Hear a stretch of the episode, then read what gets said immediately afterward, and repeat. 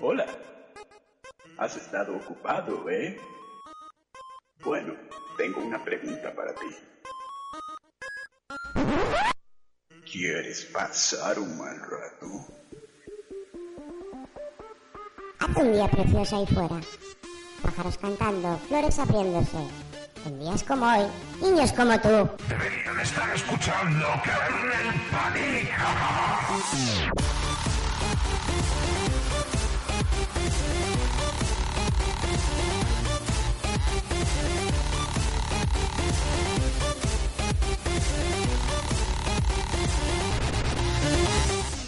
この番組はご覧のスポンサーの提供でお送りしました「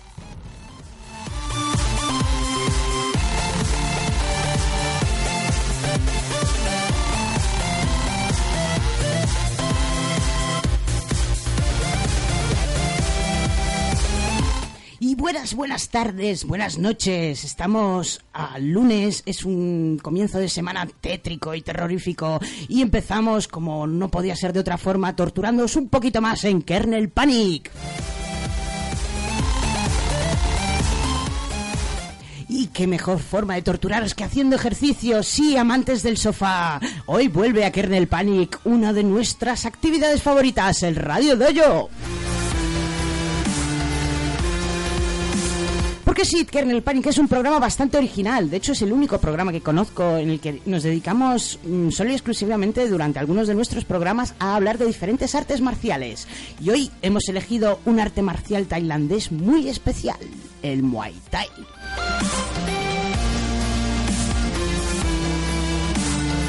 Y para hablar de Muay Thai, contamos una vez más con la inestimable colaboración de nuestro becario favorito, Dani. Hola, Dani, ¿cómo está Hola. usted? ¿Cuánto tiempo? Muy Hisashiburi. bien. ¿Cómo lo llevas? ¿Has- ¿Cuántos libros has escrito des- desde la última vez que nos vimos? Uno. ¿Solo uno? Soy uno y me- al final a lo mejor me lo como con patatas. o sea. Eh, Bueno, ya lo traerás aquí lo vendemos. Aquí vendemos de todo. Vendemos chuchas, caramelos, pipas, libros de Dani, de todo un poquito. También está aquí mi coche. Hola, mi coche. ¿Cómo estás, mi Hola, coche? ¿qué tal? Hola, ¿qué tal? Espera que te subo un poquito. Gracias. Ahora sí, ahora te oigo mejor. Eh, ¿Qué tal? ¿Cómo llevas tu semana, mi coche? ¿Estás y ¿Has calentado? Oye, un día ¿Llevas un día uf, terrible. terre- terrorífico? Sí. Es que estamos a punto de sufrir una inundación y todo. Es que hace un día de mierda. Hace un día de mierda, efectivamente. Honestamente, hace un día de mierda. Vamos a empezar una semana de mierda con un programa de mierda. Así No, que nuestro programa no es ninguna mierda. nuestro programa es una tortura. ¡Eh, hola, Chema! Oímos una voz Hola. natural desde el búnker. ¿Qué tal, garganta profunda? ¿Cómo está usted? Bien, aquí a gustito en mi búnker, sin lluvia, sin lluvia, sin niebla. niebla. sin nada. Decía mi tío, que era muy, muy sabio, que no hay cosa peor en el mundo que se te meta niebla en el culo. ¿Vosotros qué opináis?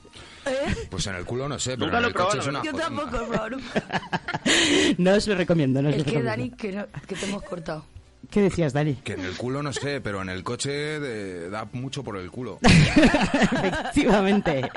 Bueno, y también tenemos dos invitadas muy especiales, dos pedazos de guerreras. Hola, chicas. Hola, Fran. Hola, Blanca. ¿Qué tal? Hola, muy bien. ¿Cómo lo lleváis? ¿Os gusta el casar? ¿Qué tal las ovejas? Eh, un poco en Mordor, pero bien. sí, bienvenidos a Mordor. Está muy bien. A ver, a- que aquí no sé. ¿Quién es Blanca y quién es Fran? Porque tengo Yo soy Blanca. Tú eres Blanca y tú eres Fran. A Fran no la oigo mucho. A ver, habla Fran. ¿Me oyes? Ahora mejor. Es que tengo que mirar. Esto de los saludos es en realidad una excusa para que yo mire los niveles. O sea, no penséis que es otra cosa.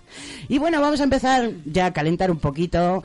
Eh, eh, simplemente quería hacer una pequeña y breve mención a nuestro querido dios de la calamidad Hakaishin, al que dedicamos con mucho cariño este programa, que lo está pasando un poquito mal y que está de misión súper especial salvando el mundo una vez más. Este va a ser el primer Radio Dojo que se pierda, pero lo vamos a tener un poquito enlatado, así que luego un poquito más tarde saludaremos a Hakaishin. Y vamos a empezar ya el programa en sí con un calentamiento a tutiplén con un temazo de Kine que se llama Muay Thai, el orgullo del guerrero. Hasta ahora.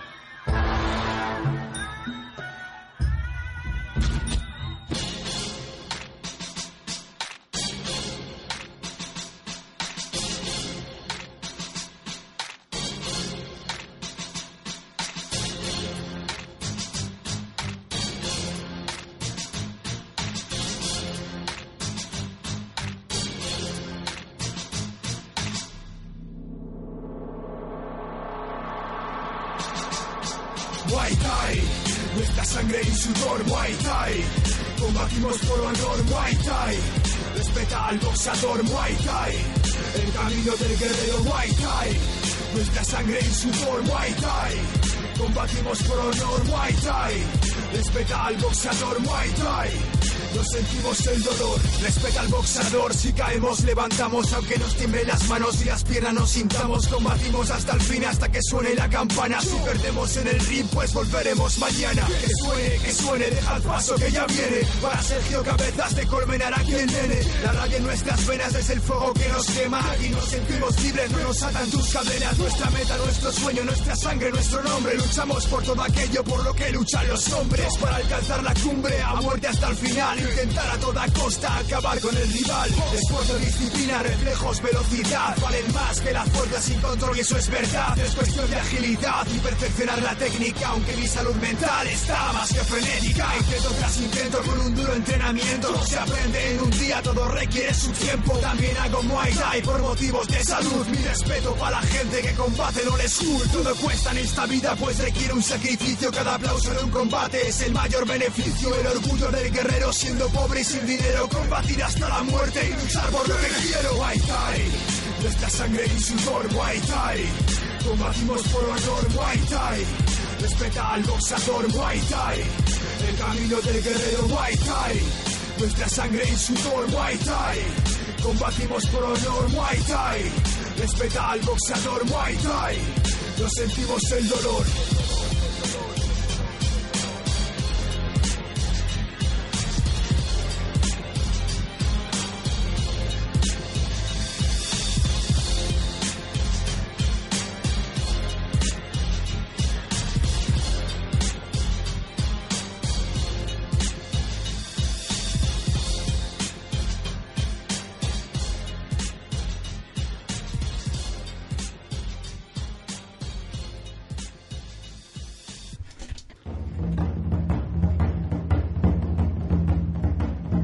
Radio Dojo.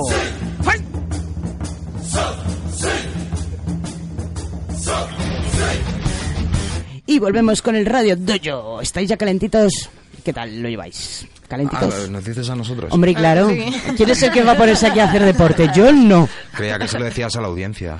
La audiencia siempre está calentita, que si no la calentamos aquí a, A a hostias. guantazo seco. Bueno, pues vamos a empezar con una breve definición sacada de la Wikipedia de qué leches es eso del Muay Thai. ya sabemos que la Wikipedia es nuestra Biblia. ¿Qué haríamos sin ella? Dice la Wikipedia, el Muay Thai, conocido también como boxeo tailandés o tradicionalmente como el arte de las ocho extremidades. Esto de las ocho extremidades me lo tenéis que explicar porque yo la última vez que miré tenía solo cuatro. Bueno, pues eh, sí, es un arte para arañas. Bueno, pues esto es un arte marcial y deporte de contacto extremo que tiene como base el boxeo tailandés, el cual se desarrolla de pie por medio de golpes de técnicas combinadas de manos, pies, rodillas y codos, además de algunos barridos, sujeciones para golpear y lanzamientos. Es muy similar a otros sistemas de boxeo indochino como el Prodal de Camboya, el Tomoy de Malasia, el Latway de Birmania y el Muay Lao de Laos. Debido a su dureza, el Muay Thai suele ser considerado por muchos como un deporte extremo, esto yo creo que ya lo he dicho, lo cual favorece la realización de apuestas. Hagan sus apuestas, señores. Y por lo tanto es un deporte que se considera ilegal en varios países, así como en algunos estados de Estados Unidos. Es que hay Bueno. tantas cosas ilegales en, en algunos estados de Estados En Unidos. Estados Unidos sí. porque la llevan el en Muay Thai, qué vergüenza, de verdad. O sea, qué, qué gentuza. Porque en Estados Unidos el MMA es- está prohibido. Está De prohibido hecho, el MMA. El UFC sí. Bueno, pues ya lo que me quedaba por decir es que es una de las di- disciplinas más utilizadas en las artes marciales mixtas o MMA. Y eh, tú y yo tuvimos una mm, muy agradable charla por WhatsApp en la que me explicabas que tu- tuviera yo mucho cuidado de no confundir el Muay Thai con el kickboxing, ¿no? Sí. ¿Eso por es qué? algo- Pues porque mucha gente se lo, lo confunde, y ya no solo con el kickboxing, sino con K1 también, por ejemplo. Con K1. Sí. A ver, del Muay Thai viene el kickboxing. De, un- de hecho, el kickboxing lo llaman boxeo japonés. Porque un japonés de karate se fue a Tailandia, lo vio y cuando Hmm. volvió a Japón, pues lo que había visto lo combinó. Lo que pasa es que el kickboxing no se pueden dar rodillazos, Ujú. ni, ni se usa el codo, ni hay clinching. Es básicamente un boxeo con el que se puede utilizar la pierna. Después el K1 es lo mismo. El K1 fue es otra otra otro tipo de competición que es, es un kickboxing con rodilla, pero sin codo. Con rodilla y sin codo. codo, codo. Sí. Vale. Porque querían dar como hacerlo como muy muy espectacular, ¿no? Entonces si le metes el codo pues te arriesgas a que en el primer pues le puedan cortar y ya el combate se para, entonces no querían eso. No, queremos Igual que, que el el clinching, combate- que a, a- nosotros que nos gusta el Thai, el clinching pues bueno, hay gente que le gusta más, menos, pero es una es una parte muy importante. ¿Qué es Pero a los clinching? japoneses Es es la un- pregunta que iba a hacer yo. ¿Qué leches es eso el quick del clinching? Es eh, cuerpo a cuerpo. Claro. Tú te agarras con tu rival o tu compañero y la base es ir dando rodillas en el cuerpo, o bien a pinchar, o bien a meter por dentro siempre la, la guardia para, para meter el codo, codo-rodilla. Por ejemplo, Francisca es muy, muy muay cao, que se puede llamar que es un estilo de pelea de rodilla-codo y todo el rato al clinch y todo el rato presionando a- al oponente. Y Vaya, Francisca tiene mucho, mucho de eso, así que que lo cuente. Le puedes tirar también. Ella si quiere. Claro, puedes hacer barridos. barrido, una proyección. Luego hablamos, luego hablamos de las técnicas, ¿de acuerdo? Vamos a empezar un poquito el programa con un poquito de sapiencia. Os voy a poner música tradicional de Muay Thai. Primero voy a torturaros con eso, que es bastante tortuosa la música de Muay Thai. Un poco. Pues te imaginas de pelear con Pues sí, es música. Ellas que han peleado... Hombre, a mí se me mete en el cuerpo. ¿eh? A mí se me mete en el cuerpo y voy... Ahí el, el oboe ese raro ahí. Ya cuando sabes que es momento de guerra. bueno, vamos a escuchar un poquito de música tradicional de Muay Thai. Mientras Chema, que desde su búnker... Hola Chema, ¿sigues ahí? Sigo aquí. Sigue ahí. Muy bien, mientras Chema nos cuenta un poquito sobre la historia de este arte marcial, que es un deporte moderno, pero también es un arte marcial milenario. Vamos a escuchar eh, un poquito de música tradicional tailandesa de fondo. Ya. Ah, es la del... Es el- Ram Muay. El Ram Muay. El Ram Muay, Esta claro. no es la de pelea. Bueno, Pelea, pues pelea. eh, O sea, Chema, se hace antes. has calentado ya, ¿no? Has hecho el Ramuay. Venga, empieza. He calentado, he calentado. Empieza Bueno. a contarnos un poco sobre la historia del Muay Thai. ¿De dónde viene esto? Bueno, se cree que viene de Camboya y procede de un antiguo arte que era el Muay Boran, que es, digamos, parecido pero a la vez distinto. Eh, básicamente, eh, procede también de lo que se llama, este nombre es muy impronunciable, por cierto, el Krabi Krabong. El Krabi Krabón. No, pero bueno. Ese es el arte con, es otra cosa. con el Krabi armas. Krabón es otra cosa. Es el arte con armas tradicional de Tailandia. Entonces Claro. tenemos una combinación de Muay, Bo- Muay Boran y Krabi Krabong, ¿no? De ahí viene el, Exacto.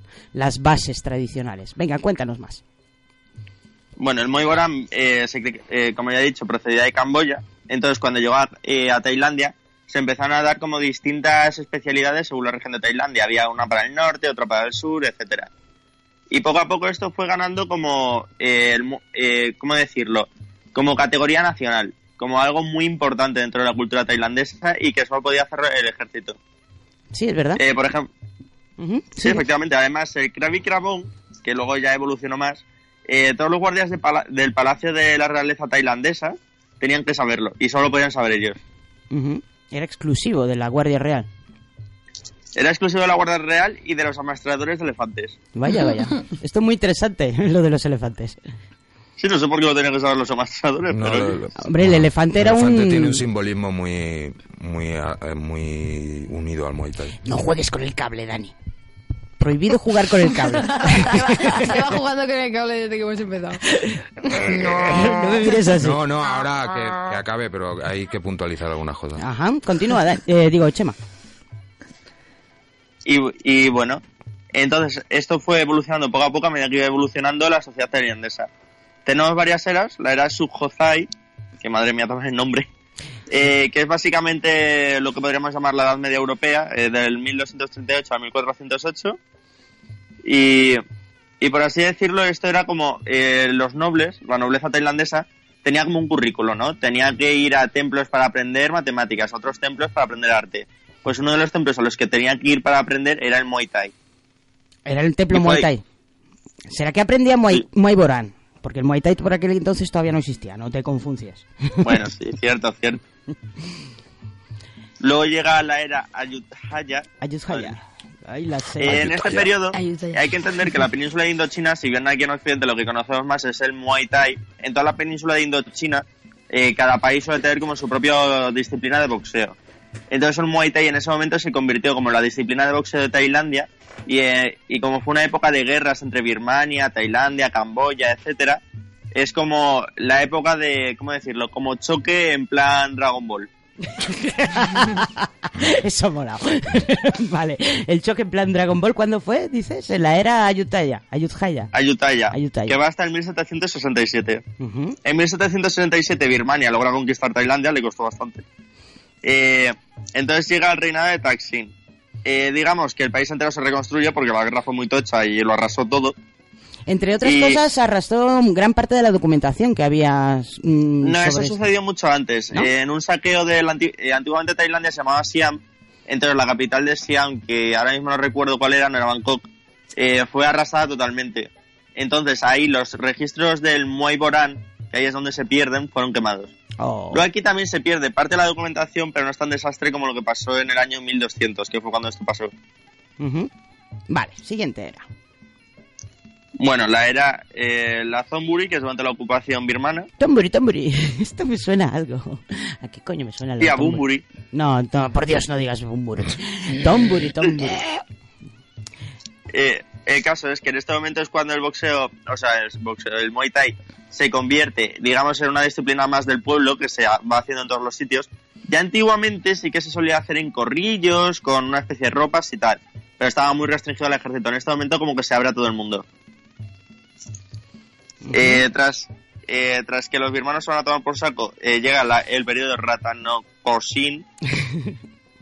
La Virgen. Eh, en este momento se convierte en arte nacional de lucha. Ya era como cultural, pero en este momento era como el gran arte. Como lo que definía la identidad tailandesa, ¿sabes? Ujú. Eh, y se puso los reglamentos, que antiguamente más que reglamentos era como la tradición. Y entonces estaba ahí como el monje budista, porque todo esto tiene un fuerte cariz religioso en Tailandia. Y, y aquí es cuando se regla. Se pone el reglamento y hacen una especie de cronómetro con un coco. ¿Cómo con lo del coco? A ver, cuéntame lo del coco, que lo del coco es interesante. Eh, un coco. Le hacen un agujero y cuando se hunde termina la ronda. Cuando se hundía, ¿dónde? ¿En el agua? En el agua, claro. Un coco eh, suele flotar en el agua. ¿Qué pasa? Si le metes un agujero, poco a poco se va hundiendo. Entonces, en vez de rounds, jugaban a cocos. A ver, ¿cuántos cocos aguantas? Como curiosidad, normalmente hasta hace relativamente poco, para protegerse de lo que vienen siendo los testículos, se ponían cocos ahí. Sí, es verdad, no has dicho nada de la indumentaria Por eso se tradicional. llama coquilla ahora. ¡Ay, la Bueno, sí. coquilla! Ponían un coco. ¡Ah, de ahí viene coquilla! ¡Hala! Supongo, ¿no? me imagino. fíjate, fíjate. Mira la etimología. Eh, pues se ponían como una eh, se ponían una especie de sombrero en la cabeza. Y Sombrero luego no, es una especie- tira. ¿No? Bueno, tira, perdón. El. Cuerdas en las manos a modo de guantes, todavía no se había inventado el látex. Madre eh, mía, lo de las cuerdas, eso era muy brutal. Sí. Eso. Era muy, Eh, muy de hecho, creo que lo sacaban en. ¿Cómo se llama este videojuego? En Mortal Kombat. Sí, ¿no? Había luchadores con cuerdas en las manos en el Mortal Kombat. Y se ponían, que era lo más chulo, una especie de traje con un montonazo de. eh, ¿Cómo decirlo? Eh, frases en sánscrito, bueno, y budistas, que eso tenían que dar guapísimo, que era como que les daba buena suerte, les daba poder, etcétera. Efectivamente. ¿Y que cuándo comienza la modernización? Bueno, llega el rey Rama V, que fue básicamente que los occidentales conquistamos ese sitio y pusieron ahí a un pelele. Ahí, Eh, pobre, pobre rey Rama. Había varios reyes Rama, además. Al final eh, no los he metido todos, pero había unos cuantos y todos pero- estaban tenían mucho amor por el Muay Thai. No sé si... Bueno, ¿Sí? No, Sí, es que desde el periodo No, que del no año si 1500 o puntualiza- así, al era, final puntualizar era como todo toda la o- realeza tenía que ser Muay Thai. Ujú. Bueno, entonces estaba el rey Rama V en el año 1887. Y entonces crea, bueno, empieza a crear, digamos, eh, por así decirlo, un ministerio de educación, empieza a copiarse un poco ahí de, o sea, empieza a modernizar Tailandia. Y lo que pasa básicamente es que ya eh, entra en los planes de estudio también de Tailandia y cuando se generaliza el resto del planeta fue durante la Primera Guerra Mundial. eh, ya, durante la Primera Guerra Mundial utilizaban a los, eh, los occidentales utilizaban a los ejércitos de sus colonias de diversas maneras, ¿no? Entonces trajeron aquí al ejército tailandés eh, al frente occidental de Europa y un general tailandés se puso a enseñarles a los franceses el Muay Thai y a partir de ahí es cuando se generaliza poco a poco. Entonces se fliparon los franceses y dijeron, ah, ¿cómo mola esto? ¿Qué, qué efectivo es". Básicamente. Ujú. Dijeron, vamos a traerlo aquí. Y luego, durante todo el siglo XX, poco a poco se va generalizando en todo el planeta. Es, eh, según el Consejo Olímpico de Asia, que no el Consejo Olímpico Mundial, es deporte olímpico. Y está metido como uno de los grandes deportes del mundo ahora. ¿Qué más, aparte de la modernización? ¿O ya has terminado? Que te Eh, has, ya he terminado. Únicamente sería. te has decir fundido el, una el artículo que te he pasado y no has dicho absolutamente nada de él. Eso está muy Guay bien. Crew, ahora voy, ahora voy. A ver, venga, cuéntanos sobre el Waikru. es una cosa muy chula que ya que tenemos aquí a estas chicas, a ver si nos lo pueden decir un poco cómo va. Eh, básicamente es una especie de rito justo antes del combate. Los luchadores eh, se ponen a caminar como en el sentido contrario a las hojas de reloj, se ponen en una esquina opuesta del ring cada uno y hacen sus oraciones. Y cada uno tiene como un ritual propio que puede ser o muy complejo o muy simple, eh, que digamos que es como su marca personal y es como lo que le trae buena suerte en el combate. Es como un baile de guerra. Sí, y cada luchador tiene el suyo propio, por así decirlo. Ahora nos contarán las chicas si tienen su propio Waikru y cómo lo hacen. Bueno, Blanca más bien, porque... Sí, pero Blanca, no. tienes No, es cada escuela. Claro. que eso va cada escuela, tiene su white crew, el que te enseña tu maestro y luego pues lo haces un poco también como respeto a, a tu maestro, que es el que te ha enseñado rollo escuela. Pero sí, hay muchos. Ahora, por ejemplo, si quieres hacer uno propio porque te gusta uno más o menos, yo, por ejemplo, soy muy. A mí me encanta hacer white crew porque me concentro. Y, y sí que sí quiero a lo mejor hacer otro y lo hablo con mi entrenador, no pasa nada, pero sí que en Tailandia o en sitios es por escuelas. Sí, de hecho, en Tailandia se da un premio al mejor. Sí, a lo mejor si está la pelea muy dudosa, tiran de, del, del Fíjate, jamón. fíjate, Hmm. qué interesante. Vamos a decir algún, algo de terminología para, para centrarnos un poquito. Primero, la palabra muay se traduce como combate, lucha o boxeo y proviene del sánscrito y significa unir. La palabra thai es el equivalente al gentilicio tailandés, cuyo significado es persona libre. Eh, también podría ser traducido como franco. El término Muay Thai es traducido al español frecuentemente como boxeo tailandés y al inglés como Thai Boxing. De hecho, eh, para que lo aceptaran, no sé si esto era por una de las federaciones de deporte internacional, tuvieron que cambiarle el nombre y ya no lo ponen separado, sino todo junto, porque no se podía me- mencionar un país en el nombre de un deporte. Y el Muay Thai para Tailandia es prácticamente un símbolo nacional. Bueno, eh, en cuanto al Nak Muay, sería el practicante de Muay Thai. El Nak Muay Farang seríais vosotros, que seríais Sí. los practicantes de Muay Thai occidentales. El Kru Muay o el solamente Kru sería el maestro, el equivalente al Sensei o al Shisho en, en otros em, artes marciales. Sería el Wai, el Wai Kru. Eh, no, perdón, el Kru, Kru Muay. El Wai Kru sería el saludo tradicional que, del que acabamos de hablar y el Kai Muay sería el campo o el centro gimnasio de entrenamiento. No sé si el cuadrilátero tiene algún nombre. ¿Os suena? Mm, que yo sepa, no, no sé si Blanca Gastón Tailandia le llaman. Que va. Si lo han dicho, no me he enterado. La verdad. mm, porque antiguamente no, no se No se usaba, se ¿no? usaba en ring. En los tiempos del Muay Boran era en el, en el suelo, vamos. De hecho, eh, una de las cosas que incluyo en el artículo y que Chema se ha saltado es que es muy interesante porque según el estado del suelo cambiaba la forma de lucha de los jugadores. Por ejemplo, si estaba muy embarrado el suelo, pues tiraban... Espera, voy a buscar este dato. Hablar vosotros. ¿Querías puntualizar? Pues puntualiza. Sí, bueno, a- a- una de las cosas, eh, lo de que viene de Camboya no, no es así. O sea, no es que venga de Camboya, es que en la zona del sudeste asiático, en Indochina, eh, eh, pues eh, lo, lo que se ha hecho después en Laos, en Vietnam, en Birmania, en... mm, ¿Cuál era el otro? En Camboya. Es, está un tipo de lucha que es muy parecido. Lo que pasa es que Tailandia ah, fue el que más lo ha explotado y el que ha conseguido convertirlo en un deporte. Ahora, bueno, sí, el Leadway ahora lo están está, lo están promocionando mucho, pero el Muay Thai no viene de Camboya, el Muay Thai viene de, de la tradición de De Tailandia. Muay- No, a ver, lo que de- pasa es que de el Muay Thai ya Thai viene el Prodal, de una que no te disciplina equivoques. más antigua que se cree que viene de Camboya. Mm, No. Esto no sé dónde lo ha sacado, pero no de mi artículo. No, no, eso No, es- sí, lo pone. Eso no es así. Al principio. Ya, Al pero principio no sé pone, es muy similar a otros sistemas de boxeo indochino Claro, como pueden ser el Prodal en Camboya, igual. el Tomoya en Malasia, el Letway de Birmania y el Muay Lao de Laos. Claro, las técnicas básicamente son las mismas. De hecho, en Tailandia pelean muchos camboyanos y pelean eh, birmanos y tal. Por ejemplo, en Birmania eh, se puede golpear con la cabeza. Sí. Pero lo que hicieron en Tailandia fue codificarlo y hacerlo un deporte moderno.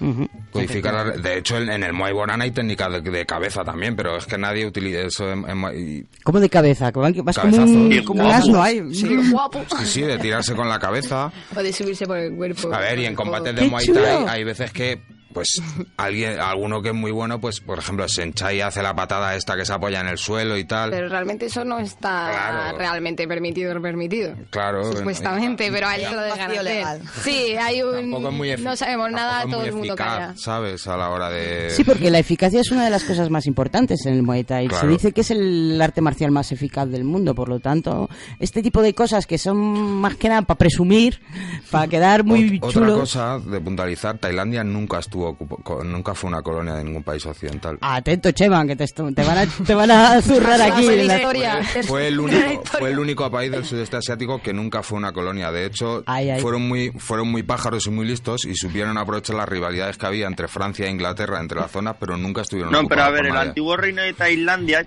mantuvo su independencia, no así como el resto de Indochina, pero cuando esos países mantenían la independencia normalmente eran gobiernos títeres, como pasó con el protectorado marroquí. Ay, No, no, pobres. pero en el caso de Tailandia no fue así, te lo aseguro. Y si no, busca más información aparte de la de Wikipedia.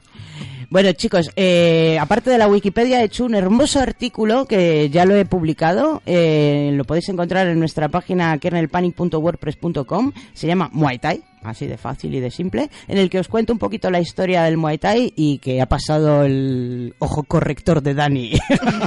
Espero que te lo hayas leído porque te lo he pasado. Ah, pues no, Ah, pues muy mal. me lo Bueno, leo después. Luego te lo lees y a ver si le encuentras pegas. Porque Seguro. es que... Es que no puede ser. Con ellas no he, bajado tarde, se me ha ido santo al fútbol. No pasa nada. Yo creo que más o menos he puesto toda la información tal como es. Y solamente me falta citar unas cuantas cosillas que Chema nos has dicho. ¿Quieres decirlas tú o yo? Todo el tema Eh, ¿Te de... refieres a lo de los corros? No, me refiero a las al código, al código en el que están basadas las enseñanzas filosóficas del Ay, es verdad, sí, en el budismo se me ha olvidado. En el budismo propio de Tailandia, ahora no recuerdo el nombre. El Sí, budismo tiene- de- propio de Tailandia que es el Theravada. Es que el nombre se lo trae, ¿eh? Eh, tampoco es tan difícil, Theravada. Bueno, pues, muy malo pronunciando. algunas de sus normas son hacerse útil a uno mismo y a la sociedad, ser cortés y educado con todos cada vez que sea posible, no ser violento en palabra, pensamientos o acciones, construir el carácter, ser fiel a sí mismo y con los demás, mostrar perseverancia cuando sea posible, estar dispuesto a sacrificarse por el bien de tu país, comunidad o comunidad cuando sea necesario, tener una fuerte disposición y determinación como buen jugador de Undertale. Y llevar la moral en lo alto y no dar cabida a la tristeza, tener buen cuidado de su nombre y de su campo de entrenamiento. Y entrenar y ejecutar y ejercitarse regularmente. Y de aquí viene el, uno de los mm, de las frases más o principios más fundamentales del Muay Thai que sería ser tan fuerte como el acero, tan duro como el diamante. Eso, eso, yo la primera vez que lo escucho. Pues muy mal, muy mal, muy mal. Chicas, decirle algo. Que no digo que no, pero que no, no lo he escuchado nunca. ¿No habías escuchado lo de fuerte como el ¿es de acero duro como... cosecha? ¿Eh? ¿Es de tu cosecha? No, lo dice en, en todas las páginas que he consultado. Ah, no, no, que sí, pero que no lo había escuchado, no sé. Yo sí había escuchado lo de, de autodisciplina, autoestima Sí. y... Esto yo creo que todas las artes marciales tienen ese componente y es lo que diferencia un arte marcial De un, sí. de un deporte cualquiera. Sí, pero es que... es que es- hay que diferenciar lo que es el Muay Boran, que es lo que sería el arte marcial, del Muay Thai, que es el, el- lo que es el deporte. O sea, en realidad el Muay Thai eh, tiene más Pero que... esta diferencia es una cosa que hacemos los farang occidentales, porque estoy convencida, y esto no, No. sé si me, me van a llevar en la contraria las chicas, que para la- los luchadores en Tailandia sí que son todos estos principios muy importantes. Sí, a ver, A eh, ver. todo eso hay que tenerlo, claro que sí. Luego, En aparte... general, es la cultura que tiene. Sí, claro, es eh, como son ellos también. Luego nosotros somos de totalmente diferente porque ya ves, eh, una cultura totalmente diferente. Pero sí, más o menos es lo que le involucran a ellos para que ellos sean como son. Luego son súper fuertes. o sea, efectivamente. Pero lo- yo lo que te quiero decir es que el Muay Thai o sea, tiene más que ver con el boxeo que con el taekwondo, por ejemplo, en, en lo que en lo que en lo que es el concepto. ¿sabes? Fíjate, me has dicho la palabra taekwondo y la- el taekwondo es un estupendo ejemplo. El taekwondo es un arte marcial que también es convertido en deporte y tiene su parte deportiva muy importante. Sí, pero deporte Y- olímpico. Efectivamente. Pero a lo que me refiero es que eh, para, un tai- para un coreano, el. el, el ay, ahora no me sale. me he Taekwondo. El taekwondo, perdón. El taekwondo tiene un, un significado espiritual muy potente que muchas veces los deportistas o los deportistas olímpicos, si lo quieres lle- llevar a ese punto, no son del todo conscientes. Por eso, eh, cuando nosotros hablamos de artes marciales aquí en, en el Radio Doyo, siempre queremos hacer una mezcla de ambas cosas. Vosotros me vais a hablar de la parte deportiva un montón. Pero en esta primera parte del programa quería, eh, por así decirlo, eh, resumir un poquito a la gente que todo esto tiene una espiritualidad, un, cientos de años de entrenamiento y que el deporte es consecuencia de eso. Sí, sí. ah, Sammy, ¿sabes? Para eso hay unas películas muy buenas. Las películas de Tony Jaa para eso son muy buenas. ¿Mm? Capta eh, esa, esa parte de la espiritualidad y de la tradición. ¿Cuál películas? A ver, Tony Jaa, Tony es como el Bruce Lee de, del Bo- del Boran. Pues las películas, eh, esa parte está ahí, pero Tony Jaa por- es, es, un, es coreografía, ¿no? O sea, no, él no, no ha competido. No es- no es muy- muy verdad, funcional, No ¿no? ha competido nunca ni, ni ha peleado, es como Van Damme, ¿sabes? Muy bien. Es coreografía para cine y ya está. Perfecto. Bueno, pues vamos a seguir con el programa dedicándole una canción a Blanca. En este caso me ha pedido una que yo quiero preguntarle por qué le gusta tanto, porque yo soy una fan increíble de los piratas. me Pues, chiflan y, eh, y no sé si tú estás en mi, en mi Sí. club. A ver, eh, he elegido... He cogido esa canción porque siempre que nosotros salimos a pelear fuera, siempre hay una cosa que me dice Jaime Luengo, mi entrenador, o David Guerra, que somos piratas y que salimos fuera del país a, a, a quitarle lo que, lo que es suyo. Ah, y por eso me, me gusta lo de pirata por, por eso, porque siempre, siempre lo hemos pensado y es algo que, que se queda ahí dentro y por eso me gusta. Son geniales Tenemos los la bandera piratas. en la escuela. ¿eh? Es, de son geniales, los gen- son Somos del geniales. Pero piratas. Di que sí, Dincot Pirata. Pues vamos a escuchar Natos y Wa- War Piratas.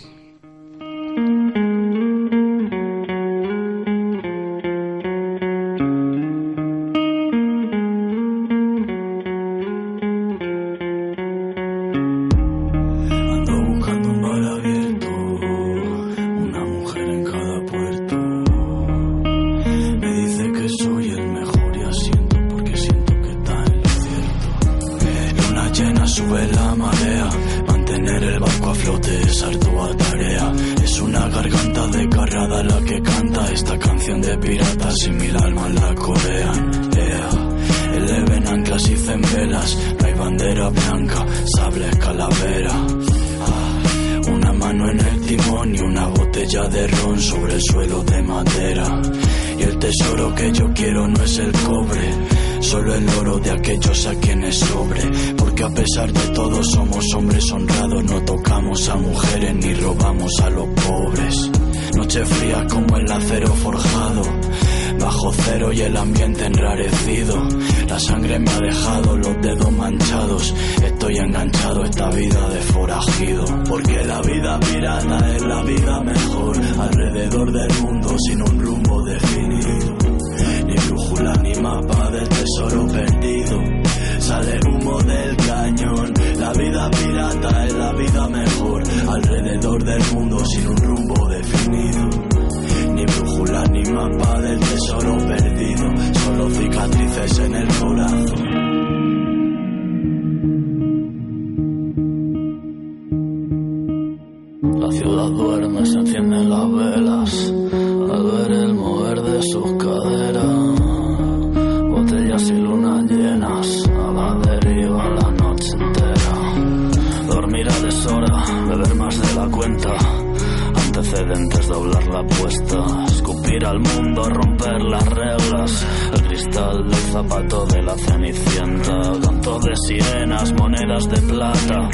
Echarle huevos o echar por patas. Llenar las arcas y tirar pa' casa o estallar el mueble bar del pala. Somos piratas. Toda la vida contra viento y marea. No me creo nada que mis ojos no vean. Fumando, mirando el barrio desde la azotea. Pensando si saltar o quedarme pa' darles cera. Viento en popa toda vela, mi patria son mis hermanos, mi parque, mi acera. Fuiste la calma que precedió a la tormenta, como el que se santigua sabiendo que va la guerra. Hace ya tiempo que solté el timón, a la deriva con una botella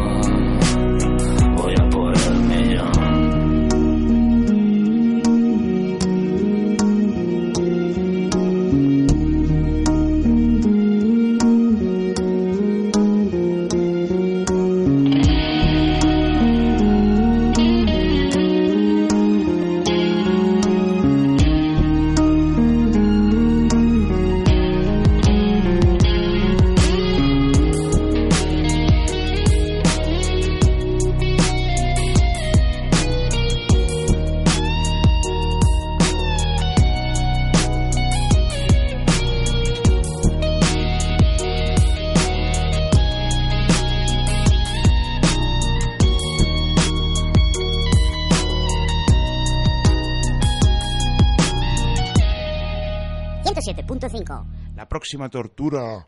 Kernel Panic.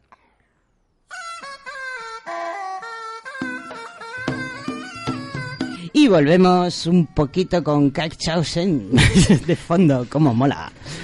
Eh, nuestro querido Chema, me parece a mí que se nos cae por el camino. Chema, ¿estás ahí, cariño? Yo me voy a tener que despedir. Oh, se despide ahí con sus viruses en el búnker. Maravillosos. Pues muchas gracias por tu colaboración, pero no penéis, queridos radio oyentes, porque ha venido el tigre de las estepas siberianas. Hola, Tiger, ¿cómo está usted? Aquí otro programa más. Ha venido de sorpresa, no le esperábamos. Qué alegría, qué gustito. Ya a estas horas. Ya a estas Con este horas. frío. Bueno. La que está cayendo. Con la que está cayendo, que está la nada ahí fuera. Mucho cuidado con la nada, que lo absorbe todo.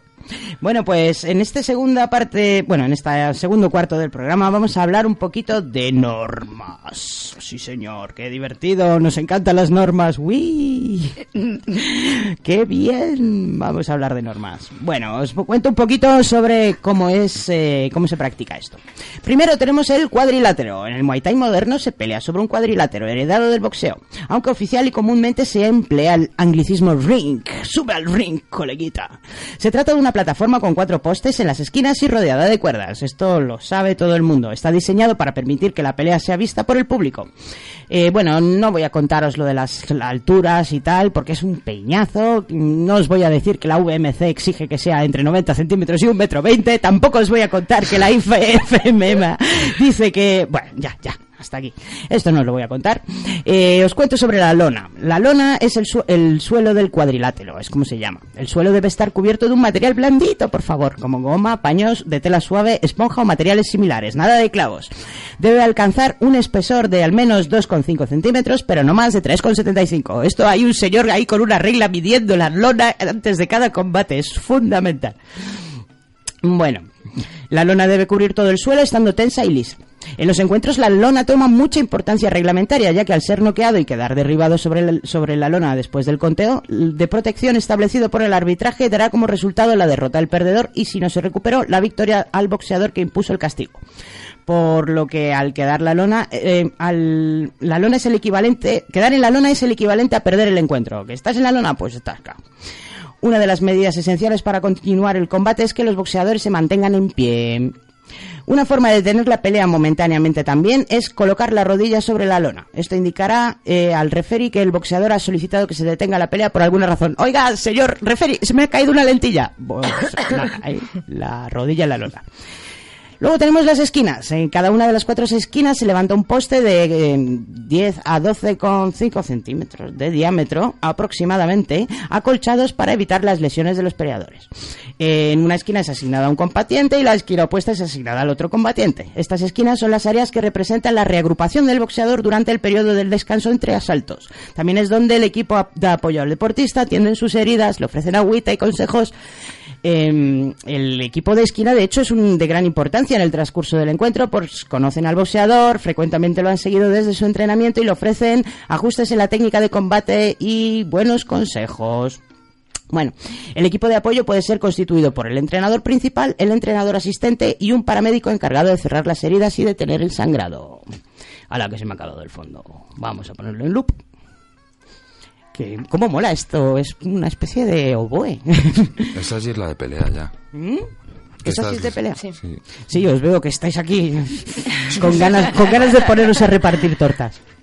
Bueno, eh, ¿qué decía yo? Ah, que al final del, al finalizar un asalto es común que se suba a, a un, un banco para que el boxeador se siente y repose brevemente y sea más fácil atenderlo. Cuando el boxeador regresa a atender el siguiente asalto, el asiento y cualquier otro objeto se retira para dejar el área libre. Y bueno, luego tenemos las cuerdas. Las cuerdas señalan el área reglamentaria y proveen de cierto grado de seguridad. Se encuentran posicionadas de forma paralela una a la otra y son cuatro de ellas por cada lado. Deben tener de 5 a 3 centímetros de diámetro y estar a una distancia de 45 centímetros. Eh, 75 centímetros, 1 metro y 5 centímetros, 135 centímetros. ¡Qué peñazo lo de las cuerdas! Bueno.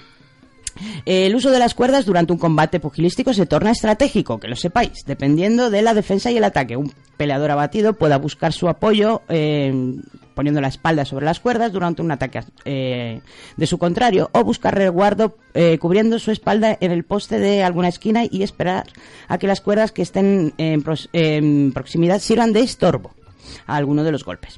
Por lo tanto, el uso de la frase estar contra las cuerdas es indicativo a una situación adversa y desventajosa. Luego tenemos la campana, ping pong. Cada asalto es de tiempo limitado y los peleadores son avisados de iniciar el asalto y de concluir cada asalto y detener los golpes de inmediato al escuchar el sonido de una campana. Es común que los boxeadores sean avisados con anticipación de 10 segundos antes de que suene. El tono metálico de la campana es percibido al sonar generalmente una sola vez en cada ocasión. La campana es sonada por alguno de los jueces o del personal de arbitraje, por lo que al no estar presente dentro del cuadrilátero sino alrededor, es ilegal continuar los golpes después de escucharla. Eh, esto es- se parece mucho al boxeo normal, eso ¿no? está sacado del boxeo. pues sí. Esto aquí poca originalidad. En cuanto a la indumentaria y protección personal, el atuendo eh, empleado durante un combate depende de gran- en gran parte del tipo de pelea que sea, o sea, de si es un evento profesional o no. En el deporte amateur o el de aficionados se usa un casco que protege la cabeza, una camiseta y protectores de tibia. En la indumentaria deportiva de Muay Thai se encuentran el protector bucal, el protector inguinal, los vendajes, los pantalones cortos y en el amateur también utilizan cascos, protección tibial y camisetas. En cuanto a la indumentaria tradicional que le hacían tanta gracia a Chema, a ver si soy capaz de pronunciar los nombres, tenemos el monjón, cuerda amuleto que se lleva en la cabeza. Moncón. El moncón. El mon, ¿cómo? Moncón. Moncón. El prayet. El prayet. Prayet. El prayet, que es el brazalete de cuerda o amuleto que se lleva en el brazo. El pong malay. ¿Lo he dicho bien? Que es El el collar. el collar amuleto que se lleva al cuello, efectivamente. Sí, y la pero, seria. pero que no, eso no se pelea. No, no, no. Esto he dicho indumentaria tradicional. Ah, vale, vale. ¿Vale? La indumentaria tradicional, eh, la última que he dicho es la seria, que es una camiseta tradicional con el emblema de la escuela o el campo de entrenamiento. Luego tenemos los guantes, que históricamente, eh, esto no nos lo ha contado Chema, pero se luchaba sin guantes y con las manos vendadas por cuerdas. Mm. Ah, bueno, sí, algo ha mencionado, algo Sí, del Mortal Kombat. sigue habiendo en algunos sitios en los que se pelea así. Eso es una barbaridad. O sea, a mí me Sí, parece súper bestia. poco- Ahora en Es el, bestia, en el TIE Fight- guay. en el TIE Fight están, Sí, están sí, peleando así claro, ahora. con cuerda. Pero aparte que te, ya no para el rival, es que para ti mismo. Te, eso te tiene Sí, que dejar sí, las que manos eso para pelear una vez o no dos gusta y- dejarte las manos está. ahí. Es igual que pelear con guantilla. También ahora Ah, en, para el, retirados. en el One están peleando con guantilla, no sé.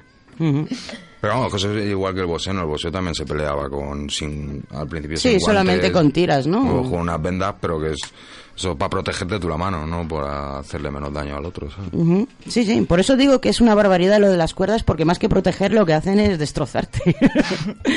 Además es que he visto cómo se, cómo se ataban, que eran unas cuerdas como de lino, bueno, de, o de cáñamo, o sea, Mm. súper bestia, que no son unas cuerdas suavecitas.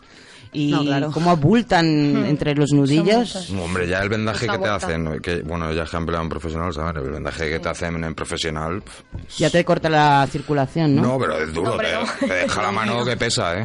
Sí, sí, sí. Bueno, el vendaje, en cuanto al vendaje, tradicionalmente se llama catchuec. ¿Lo he dicho bien? No, ni idea. Catchuec. Crab chop. Ah, eh. Bueno, pues eran cuerdas y esto era aprovechado por los peleadores para provocar todavía más daño. En la actualidad este tipo de vendaje está prohibido, me pone aquí en mi chuleta. Eh, debe ser a nivel a nivel deportivo. El vendaje utilizado actualmente es sim- similar al vendaje del boxeo y son eh, tiras de 3 a 5 metros pudiéndose usar esparadrapo. Sí, es igual. Luego tenemos los pantalones. ¡Qué monada los pantalones de Muay Thai! Me encantan. Molan son mucho. magníficos. Sí, molan un montón. Son los más bonitos, sí. Son Sí, los de- más bonitos de los deportes son de los más los de bonitos. son preciosos. Mucho más. Bueno, eh, Más son... sexys. Exacto, exacto. Son mucho más cortos que los del Hemos boxeo. bien. Sí, sí. Ay, ay. Son mucho más cortos que de lo del boxeo y permiten mayor amplitud de movimiento. Y tienen unos colores, ponen unas frases. Supongo que pone la escuela, ¿no? Eh, o algo así. Depende, sí, hay algunos que te los personalizan para tu cumpleaños, sobre todo en Tailandia se suelen regalar mucho, por ejemplo, felicidades para tu cumpleaños y Qué se lo cookie. regalan entre ellos. Qué sí. bonito. Es Lo- los he visto ahí con tigres preciosos, con elefantes, buenísimos. Son, son una chulada. Y bueno, otros, pues no sé, otras, lo típico que se utiliza en el entrenamiento de boxeo, el saco, la pera, la pera loca. ¿Cuál es la diferencia entre una pera y una pera loca? La pera supongo que es la que está fija y la pera loca la que va La que te va pegando bandazos, Sí, que te ¿no? puede llegar a la cara en cualquier momento. El saco banano eh, y espejo. El saco banano, por ejemplo, sí es, es, es específico de Muay Thai. Sí, pero lo de las patadas, ¿no? al saco largo, ¿no? Es uno corto, ¿no? El banano no es uno cortito. El que tiene el Thai es el largo para poder darle patadas bajas. Bueno, esto es para entrenar. Esto en el combate no va- nadie sale con el saco ahí. No, no, saco banano. Pues esto en cuanto a reglamento. No ha sido muy pesado, ¿no? Es un poquito. Un poquito coñazo, ¿no? Todas las, las- no sé, Bueno, las algo que- cuerdas y tal. Es que lo de las cuerdas y por, por el hecho de las alturas. Yo lo sabía, ¿eh? No Claro, se me digan algo que has nada. dicho que sí que es bastante importante, que mucha gente no lo sabe o no se ve desde fuera, es la, la importancia de la esquina. Mm. Que nosotros tenemos la suerte de entrenar con David Guerra y Jaime Luango y son es un lujo. Es un lujo poder tenerles a ellos y a la escuela de Dincot en general. Pues un bueno. abrazo enorme a toda vuestra escuela, a vuestros apoyadores, Somos- entrenadores. Somos como una familia. Bueno, como no, lo- de hecho lo llamamos familia. Ay, qué bonito. Eso me Pues sí, así que invitamos a, a todo el que quiera venir a conocer este deporte o mira, O hoy nuestra escuela. hemos Contarnos, contarme cómo se llama vuestra escuela, dónde está. Está en Torrejón de Ardoz, eh, muy cerca del Parque Europa y... Sí, es carretera de Loeches 95 para ser Y exacto. adoptáis a gente, ¿no? En vuestra adoptamos- familia. sí, adoptamos a Sí, gente. además. Hay de todo. Cualquier persona que quiera ir a probar, por curiosidad, puede ir a probar un día y... Y no le van a pegar mucho, ¿no? podemos hacer, hacer, ahí- hacer promo más, más profunda si queréis, pero no, para nada. De hecho, tú puedes ir a entrenar y... Luego en la entrevista me vais a contar cómo conocisteis la escuela, por qué os el apuntasteis en- ahí, ¿vale? ¿Sabes? Pero que se puede hacer el entrenamiento sin, sin pegarte por hab- hablando en plata, ¿sabes? Hombre, claro. El primer entrenamiento, si te, el si te dejan la cara hecha un Cristo no el primer día, ya no vuelve. No, de hecho, si no, si no has hecho nunca, la primera vez que va, yo la primera vez que fui, bueno, bueno, yo a veces y a Jamie les conozco desde pequeñitos, pero yo el primer día que fui a entrenar estuve los dos primeros días solo contra la X esta de madera que hay.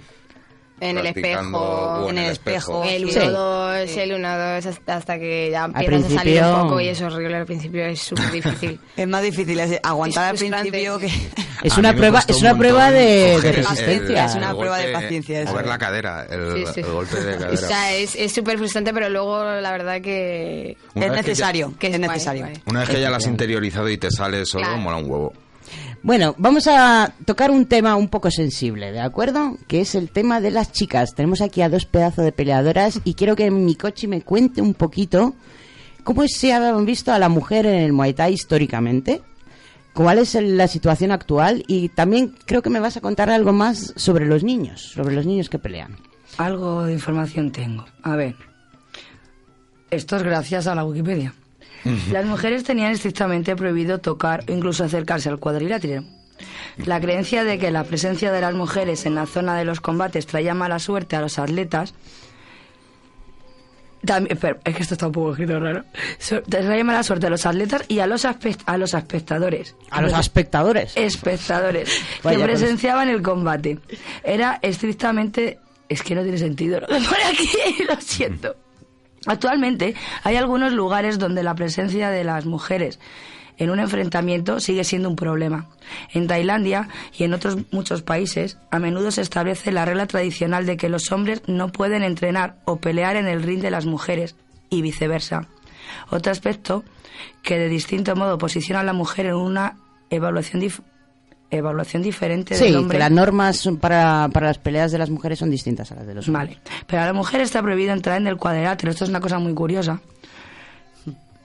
Sobre la cuerda, sobre la cuerda, cuerda superior, como lo hacen los hombres. Eso no lo puedo entender. No, es una tradición incomprensible. Claro, hay cuatro cuerdas, entonces, en teoría, nosotras ver, tenemos es- que pasar por debajo. Porque al tener la regla, eh, a mí me lo han explicado así en Tailandia. Al tener la regla es como que eres impuro y cuando vas a pasar por encima de la cuerda es como algo sucio. Como ¿no? que puedes manchar la cuerda de sangre A ver, o algo sucio. así. A ver, es algo impuro y básicamente se tiene que bajar por debajo y ya está.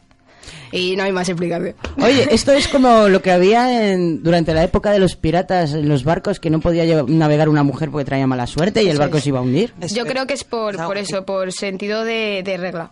Mm. Creo que lo ven algo impuro, algo sucio, algo que no tal y, y lo Pues hacen. que sepáis, luchadores masculinos, que todos habéis salido de ese sitio impuro, ¿eh? Eso. Eso es que verdad. ninguno ha salido del huevo.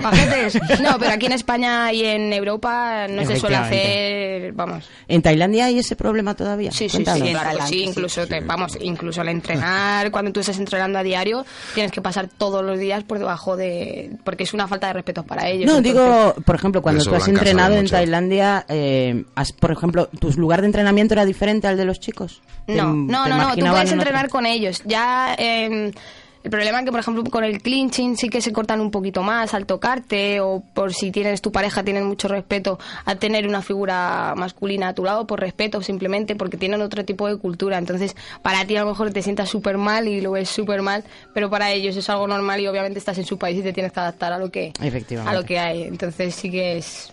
¿Qué tal las luchadoras en Tailandia? ¿Con- ¿Has hecho buenas amigas? ¿Has, has podido hablar con ellas? ¿Qué tal lo llevan? Yo es que he tenido, más que amigas, he tenido rivales. Bueno. Entonces, eh, bien, lo he visto todo muy normal. Es como ir a... Ella, por ejemplo, sale del cole, se va con el uniforme a la- al sitio de pelea. Tú la con el uniforme del cole que acaba de llegar del cole y se va a pegar contigo. Que ahí todas llevarán O sea, uniforme, es- como en Japón, Sí, ¿no? claro, es, es algo súper normal para ellos. No es algo raro de, por ejemplo, nosotros estamos muy nerviosos o, o tal. Ellos son algo muy normal. Luego, por ejemplo, si terminan la pelea te dicen lo siento, eh, te dicen muchas gracias por haber peleado conmigo, te ayudan a quitarte el vendaje. O sea, es otro tipo de, de, de competición. Es una competición de super amistad, es más respeto y... Por eso te preguntaba si has hecho amistad. Sí, claro. A ver, no me hablo con ellas tampoco, Hombre, porque pero tampoco porque por, está por el la- problema por del el idioma. también, pues es un poco, un poco tal. Pero sí que me he llevado muy bien con muchas y, y me ha gustado mucho. ¿Están contentas con su situación o quiere hay has, has notado bueno no lo sé si no has podido hablar con ellas en su idioma pues igual no has podido la- tenido la oportunidad ellas se sienten a gusto con la normativa sí, actual Sí, claro, ¿no? porque ellas Ya- no han, no han visto lo que hay fuera. Entonces ellas están acostumbradas a algo cuadrado y de ahí no se sale, ¿sabes? Entonces es algo que ellas no lo ven, pero tú como como teniendo otra, cultu- otra cultura sí que lo ves desde fuera y dices, mm, ¿por qué no se queja? Pero claro, normal. Claro. No ha visto otra cosa. La han educado así, así tan educados. Como si a mí me han educado, pues un poco más guerrera, ¿no? A decir, no, pues esto no lo quiero. Claro, Entonces, pues, búscate lo tuyo y lucha por ello. Simplemente allí eso no es así. Eso es como, esto se hace así y es así. Y te hay voy que a dar acatar las esta- normas, eso es. punto. Esto lo hemos comentado en muchos programas que hemos hablado de Japón y el problema del machismo en Japón, en el que nosotras no somos capaces de entender cómo las- la sociedad japonesa, sobre todo las mujeres en Japón, pues son capaces de aceptar todas estas circunstancias. Porque es lo que viven. Es lo que viven a día a día. Entonces ellas no ven más allá de eso o eso es lo que, lo que a veces está incluso bien. están cómodas en ese Claro, papel. claro, ellas están súper bien y tú le vas a explicar algo de machismo y ella no va a comprender Ujú. lo que le estás explicando. O sea, Ujú. yo lo he intentado y no, no es imposible. Ujú. Imposible te va a decir, pero ¿y qué más da? Y- Ahí está. y no, es que no más da, no, no, no es así, pero bueno. Bueno. Luego al final, pues eso, es cada cultura y te tienes que adaptar a cada país y si quieres estar ahí en lo que hay, ya está. Sí. Y, Hombre, el respeto siempre hay que ir con el respeto Claro por que sí. delante. Bueno, incluso en España hay muchas mujeres todavía que se sienten cómodas de mujer efectivamente, florero. O sea que... efectivamente. Que tampoco Sí. somos perfectos aquí Yo para lo- nada. lo que sí, lo- no sé si le habéis dicho que, mm, que había normas distintas eh, para hombres que para Sí, mujeres. sí, hay, mm, por ejemplo, para los minutos de los asaltos, Sí, no eso- son de tres, son de dos. decir, pero ya, pero ¿no? tampoco mucho más. No hay mucha más normativa que general. Solo el tiempo. El reglamento y tal es, tiempo. es el mismo. Eso es igual. Sí. O sea, las hostias son las mismas. Sí, sí, sí, sí. Pero Bueno. lo que es de tiempo, ellos son tres y nosotras somos dos, dos minutos. Eh, como te estoy mirando los minutillos y nos tenemos que ir a horarias, eh, voy a poner la siguiente canción. En este caso es Warriors de Coscuyela. ¿Quién me la ha pedido esta canción? Está yo. Me la ha pedido Fran. Bueno, ¿y por qué te gusta esta canción? Cuéntame. Pues, bueno, esta canción es que llevo muchos años escuchándola con dos de mis mejores amigas que las conozco de toda la vida y de hecho llevamos un, un Dedícasela. Para Elena y para Yelen. que las quiero mucho. Venga, un abrazo Elena y Yelen. y que y que la lleva tatuada y la he usado para salir a pelear. Qué en- bonito. En una de mis peleas profesionales y, y me hace mucha ilusión esta canción siempre. Pues nada, vamos a ponerte la canción con todo el gusto del mundo y nos vamos con ella ahora,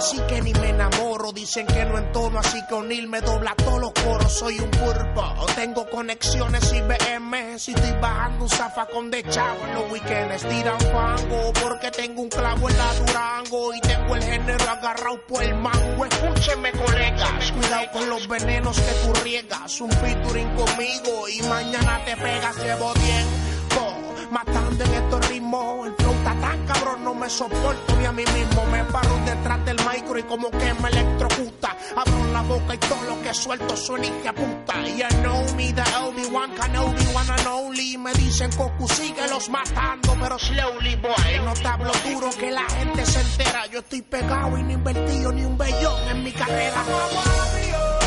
Así que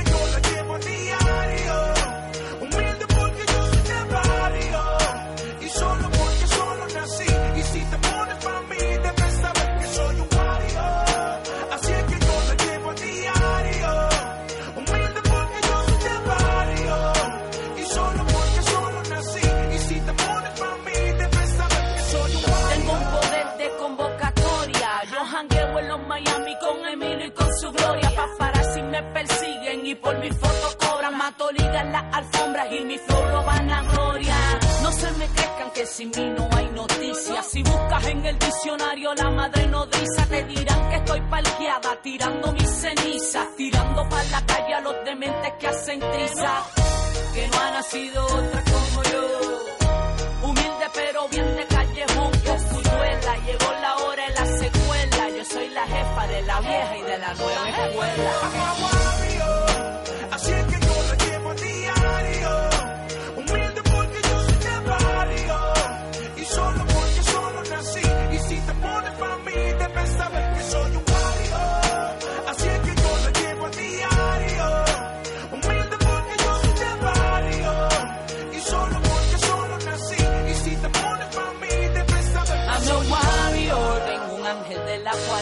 Que me cuida mis espaldas y de todo a mí me salva. Warrior, warrior, warrior. Humble pero ando con mi trigger. Warrior. Humilde y a las malas no me obliguen. Warrior. De calle como le gustan más niggas. Warrior. Hijo mío, desde que nace, no creas en los mitos ni las frases. He pedido mil deseos a mil estrellas fugaces. Me recuerdo, me puse el cinturón, prendí las luces, espeté el chambón y dije: Los collares me conducen.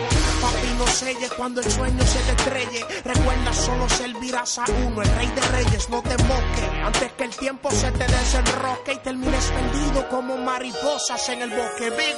My crew, the Rodway, la voice murder. A gangster like me, you never see, you never heard of. Yo, mueca, están cambiando China por caneca. Brother, baja las cucharas, que Goyo la sendeca. Boca de ganso, cierra la B-O-C-A. Yo nunca salgo sin la G, L-O-C-K. Tú me conoces, mucho bla bla y no has tirado. Siempre te da la garrotera. ¿Qué te pasa? ¿Estás? Así es que yo la llevo a diario. Humilde porque yo soy de barrio.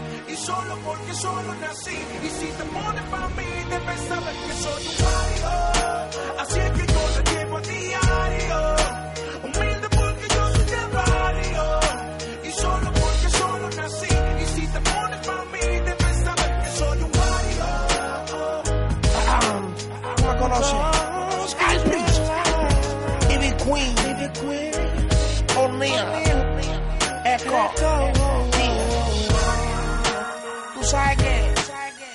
nosotros somos los duros. La Connie.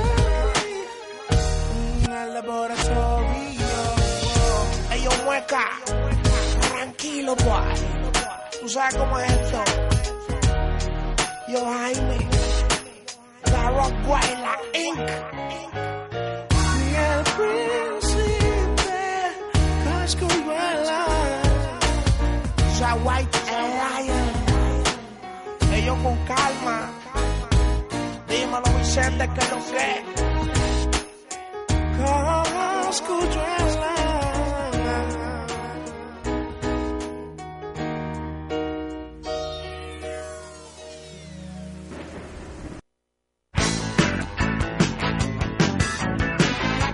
Plus Radio.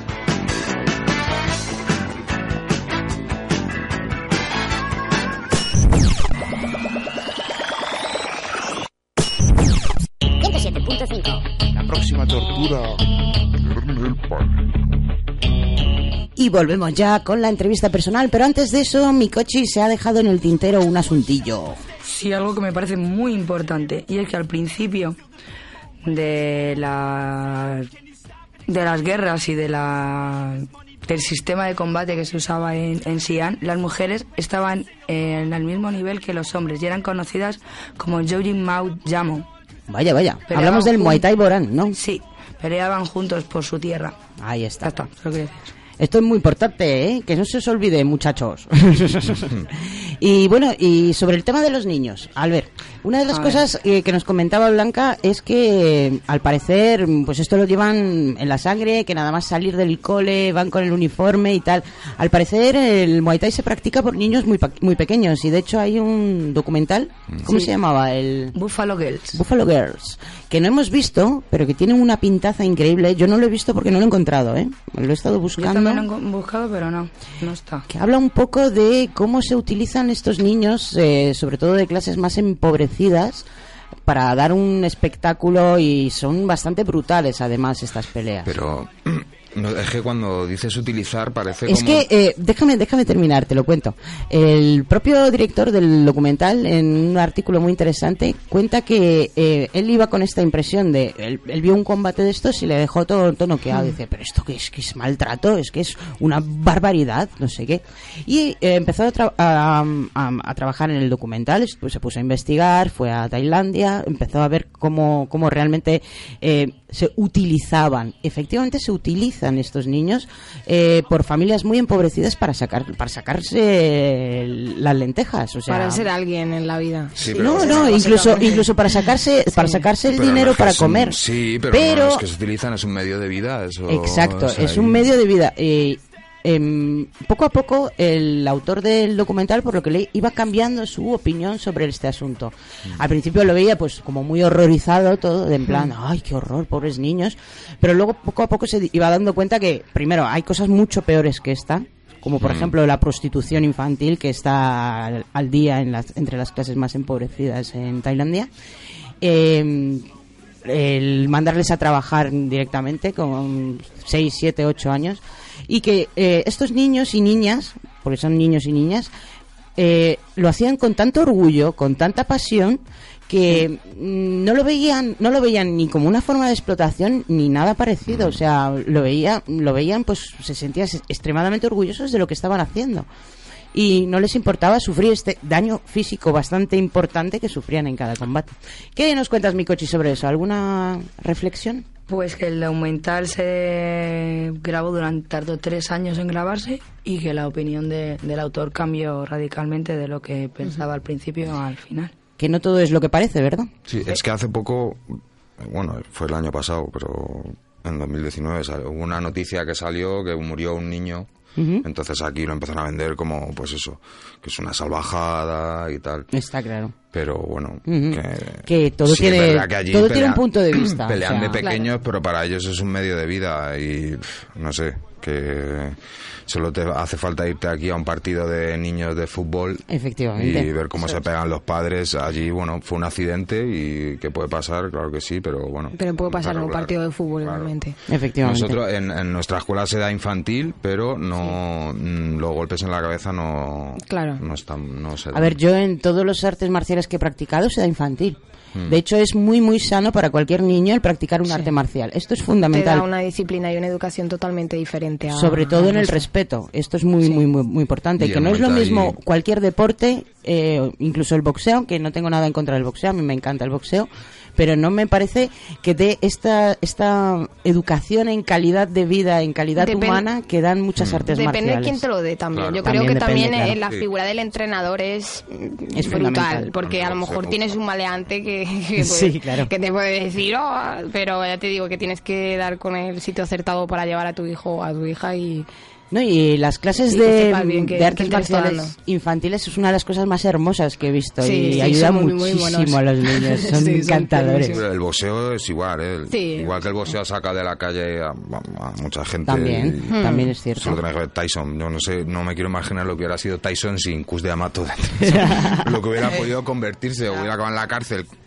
Porque ya acabó, pues luego- más. Bueno, vamos a, conocer un poquito más en profundidad a nuestras guerreras. Vosotras eh, sois dos niñas, o sea, sois, lo sois, sois niñas, o sea, a mí no me engañéis. Pero cuando erais todavía más niñas, ¿cuándo empezasteis? Contadme un poquito. ¿Cómo Pues- empezasteis? ¿Cómo os metisteis en esto? A mí me gustaba mucho y estuve años pidiendo que, claro, era muy pequeña todavía, tenía 13 años y pedía que... Ah, pero no tienes 14 ahora. pedía Y que tenéis que ver que, chicas, es que, que bien sienta el Muay Thai, de verdad, ¿eh? Nada, yo quería probarlo, probarlo, probarlo y no me dejaban. Y cuando ya tenía 16 años, eh, mi hermano lo quiso hacer, le dejaron. Esto, pues, otro tema de. sí. Machismo, ¿no? Bueno, el micromachismo familiar este. Micromachismo, eso es. Y ya, pues, ya que estaba mi hermano, yo, pues, me dejaron ir. Fíjate. Entonces, en ese momento mi hermano estuvo un mes y yo, pues, aquí llevo cinco años, casi cuatro años. Fíjate, tu hermano pico. estuvo un mes, fíjate. Y Eso tú, es. siendo chica, pues mira, Así que mucho más perseverante. aquí sigo. Ahí está. Eh, bueno, eh, contarme un poquito sobre vuestra escuela. Si quieres, Dani. No, haces bueno, que diga Blanca cómo empezó bueno, es verdad, Blanca. Blanca. Ah, yo... Macho, que, que, que Yo empecé en mi pueblo, vi una cristalera llena de hombres pegándose y yo dije, jala, digo, yo tengo que entrar ahí dentro. Y fue un poco por... Por ver a los chicos ahí. Sí, sí, fue por, por cotillear, por, por a ver qué, qué era, qué, qué, por qué se estaban pegando. Yo, yo solamente quería qué, qué era eso. ¿Cuántos años tenías? Ahí tenía 12 años. Toma ya. Pero entré, me pegaron un puñetazo sangre y me fui de allí echando hostias hasta un poquito mayor con 16, que sí que empecé y luego ya me fui a... eh, siempre pasaba por la calle de donde tenemos el gimnasio, el Lincoln, y decía, joder, cómo mola, y mi sueño era tocar un ring. Ya solamente tocar un ring, era, era quiero tocar un ring. ¿Sabes? Y ya era como, pues tengo que ir allí. Un día me presenté allí con mi mochila, todo pequeñita, con 16 años. y- ¿Tenías permiso paternal? Ya. Sí, sí, bueno, de mi madre, sí, sí. Mi madre bien. siempre me ha dejado hacer lo que es deporte, siempre. Ujú. Y nada, y ahí terminé. Dice que por qué no hago baile o ballet, pero... Pero ya... ¿Por qué claro, Billy Elliot no hizo boxeo? Claro, dice, ¿por qué no puedo ir a, ver- a verte bailar o Bailar nadar? de o- manera, ¿no? Claro, pero... bueno, pero seguro que ahora va a los combates y está ahí todo emocionada. Sí, a ver, lo pasa mal la mujer, lo pasa mal, pero sí, sí. Dentro de que cabe me, me apoya, me apoya todo lo que puede. Bueno, contarme... Venga, Dani, cuéntame Eh, sobre Dinko. Bueno, así rápidamente. eh, lo primero, DINCOT, es, son como unas iniciales así contrapuestas. Significa disciplina Muay, corazón Thai. Y eh, la formaron eh, David Guerra y Jaime Luengo. eh, pues hace unos 10 años o, o así. Ellos son amigos desde toda la vida. Yo también tengo la suerte de conocerles desde. Pues eso, a David le conozco un poco antes, desde los 12 años, porque éramos del mismo barrio, y a Jaime, pues sí, de 13 o 14. Y bueno, ellos hicieron. Ellos dos, el, primer, el pri- el primero que se fue a. Ellos empezaron a entrenar en Torrejón. Jaime se fue. Fue el primero, y yo creo que fue el primero de Torrejón que se fue a Tailandia. En plan, coger la mochila e irse. Y bueno, después fue David y. y Así, iba- a la y- fortuna, sin Sí, que nadie le pagara el iba- viaje. Iban y venían. Y Jaime ya se quedó más tiempo eh, allí. Eh, estuvo viviendo mucho tiempo. A lo mejor venía todos los años, pero allí. bueno, realmente no te sé decir, a lo mejor cuatro o cinco años, no, no sé Mm. cuántos. David seguía yendo a entrenar y bueno, ello es su es su vida realmente esto es, Sí, esto sí. es su pasión, es su vida y siempre tenían la idea de hacer la escuela y pues eso hace unos 10 años le hicieron Es una escuela exclusiva Es- de Muay Thai. Mm, Bueno, también damos boxeo, que lo da Miguelón, que es eh, también es un, es un, buen- un buenísimo entrenador, pero sobre todo de Muay Thai. O sea, es, en lo que se, se refiere a competidores, pues en boxeo mm, hasta, hasta Cristian y yo tienen uno, ¿no? Y sin embargo en, en Muay Thai, que ahora te diré si a- algunos de los nombres, pues aparte de Blanca y de, y de Fran, eh, hay muchos, ¿no?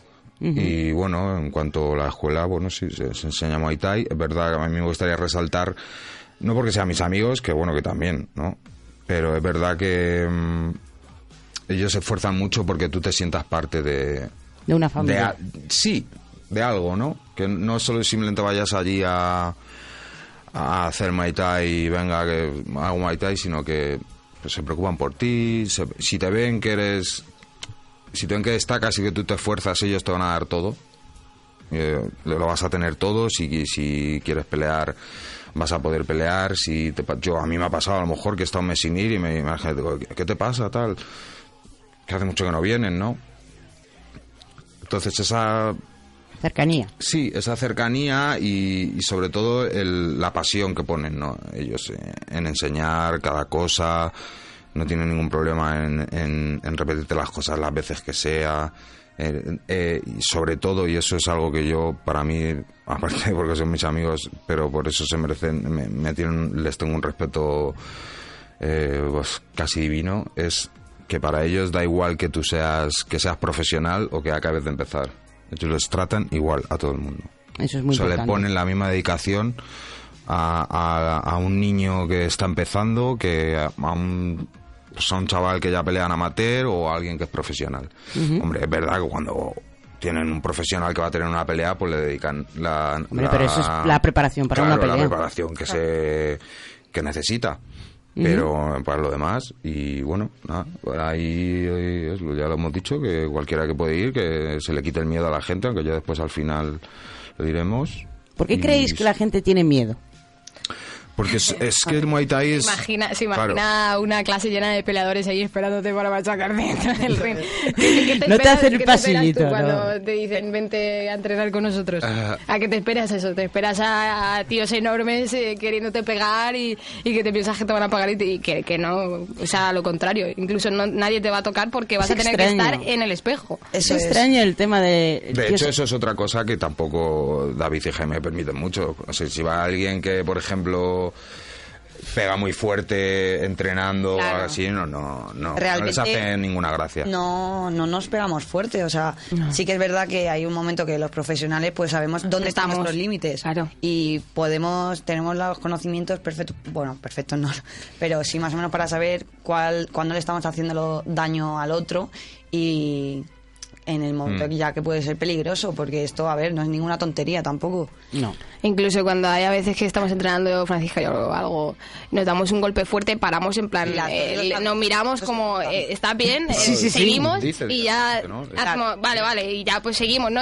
Como diciendo que, que me has dado en la, en la nariz, eh, que me has hecho daño, David, no, es que te has tirado tú, es que no sé qué, pero vamos, que se ve cuando, cuando entre dos nos hacemos daño que es, perdona, ¿sabes? Sí, muchas veces se te va. Claro, claro. perdón que me he pasado o, que se me ha ido la pierna a la cabeza sin querer, ¿sabes? Sé que te quiero dar en el brazo y se ha ahí. También Por cualquier cosa, ¿sabes? una cosa O- no o- es lo mismo el no tener ninguna experiencia de peleador y recibir un golpe que Claro, también. porque también te eso enseñan a recibir claro, por así claro, decirlo. eh, también hay que asfixiar. Muchas veces la ¿eh? gente tiene miedo a entrenar con los, con los profesionales o con gente que ya está Eso es compitiendo. más aunque peligroso no- que con los amateurs. aunque Eh, digo, sea- los amateurs son más peligrosos Eso que es, los sí, sí, sí, profesionales. Eso es, porque no sabe los límites, la gente se pone nerviosa y pega Claro, muy fuerte. controla. No controla. la intensidad, que eso es... eh, O sea, por ejemplo, claro, tú, si estás haciendo sparring, tú te puedes estar... Yo yo no, sé- yo no he peleado, pero sí, pero el entrenamiento, sí he hecho entrenamientos y he peleado y he hecho sparring con los profesionales y tú te puedes, te puedes dar fuerte y de salir con un ojo morado, pero sin mal rollo.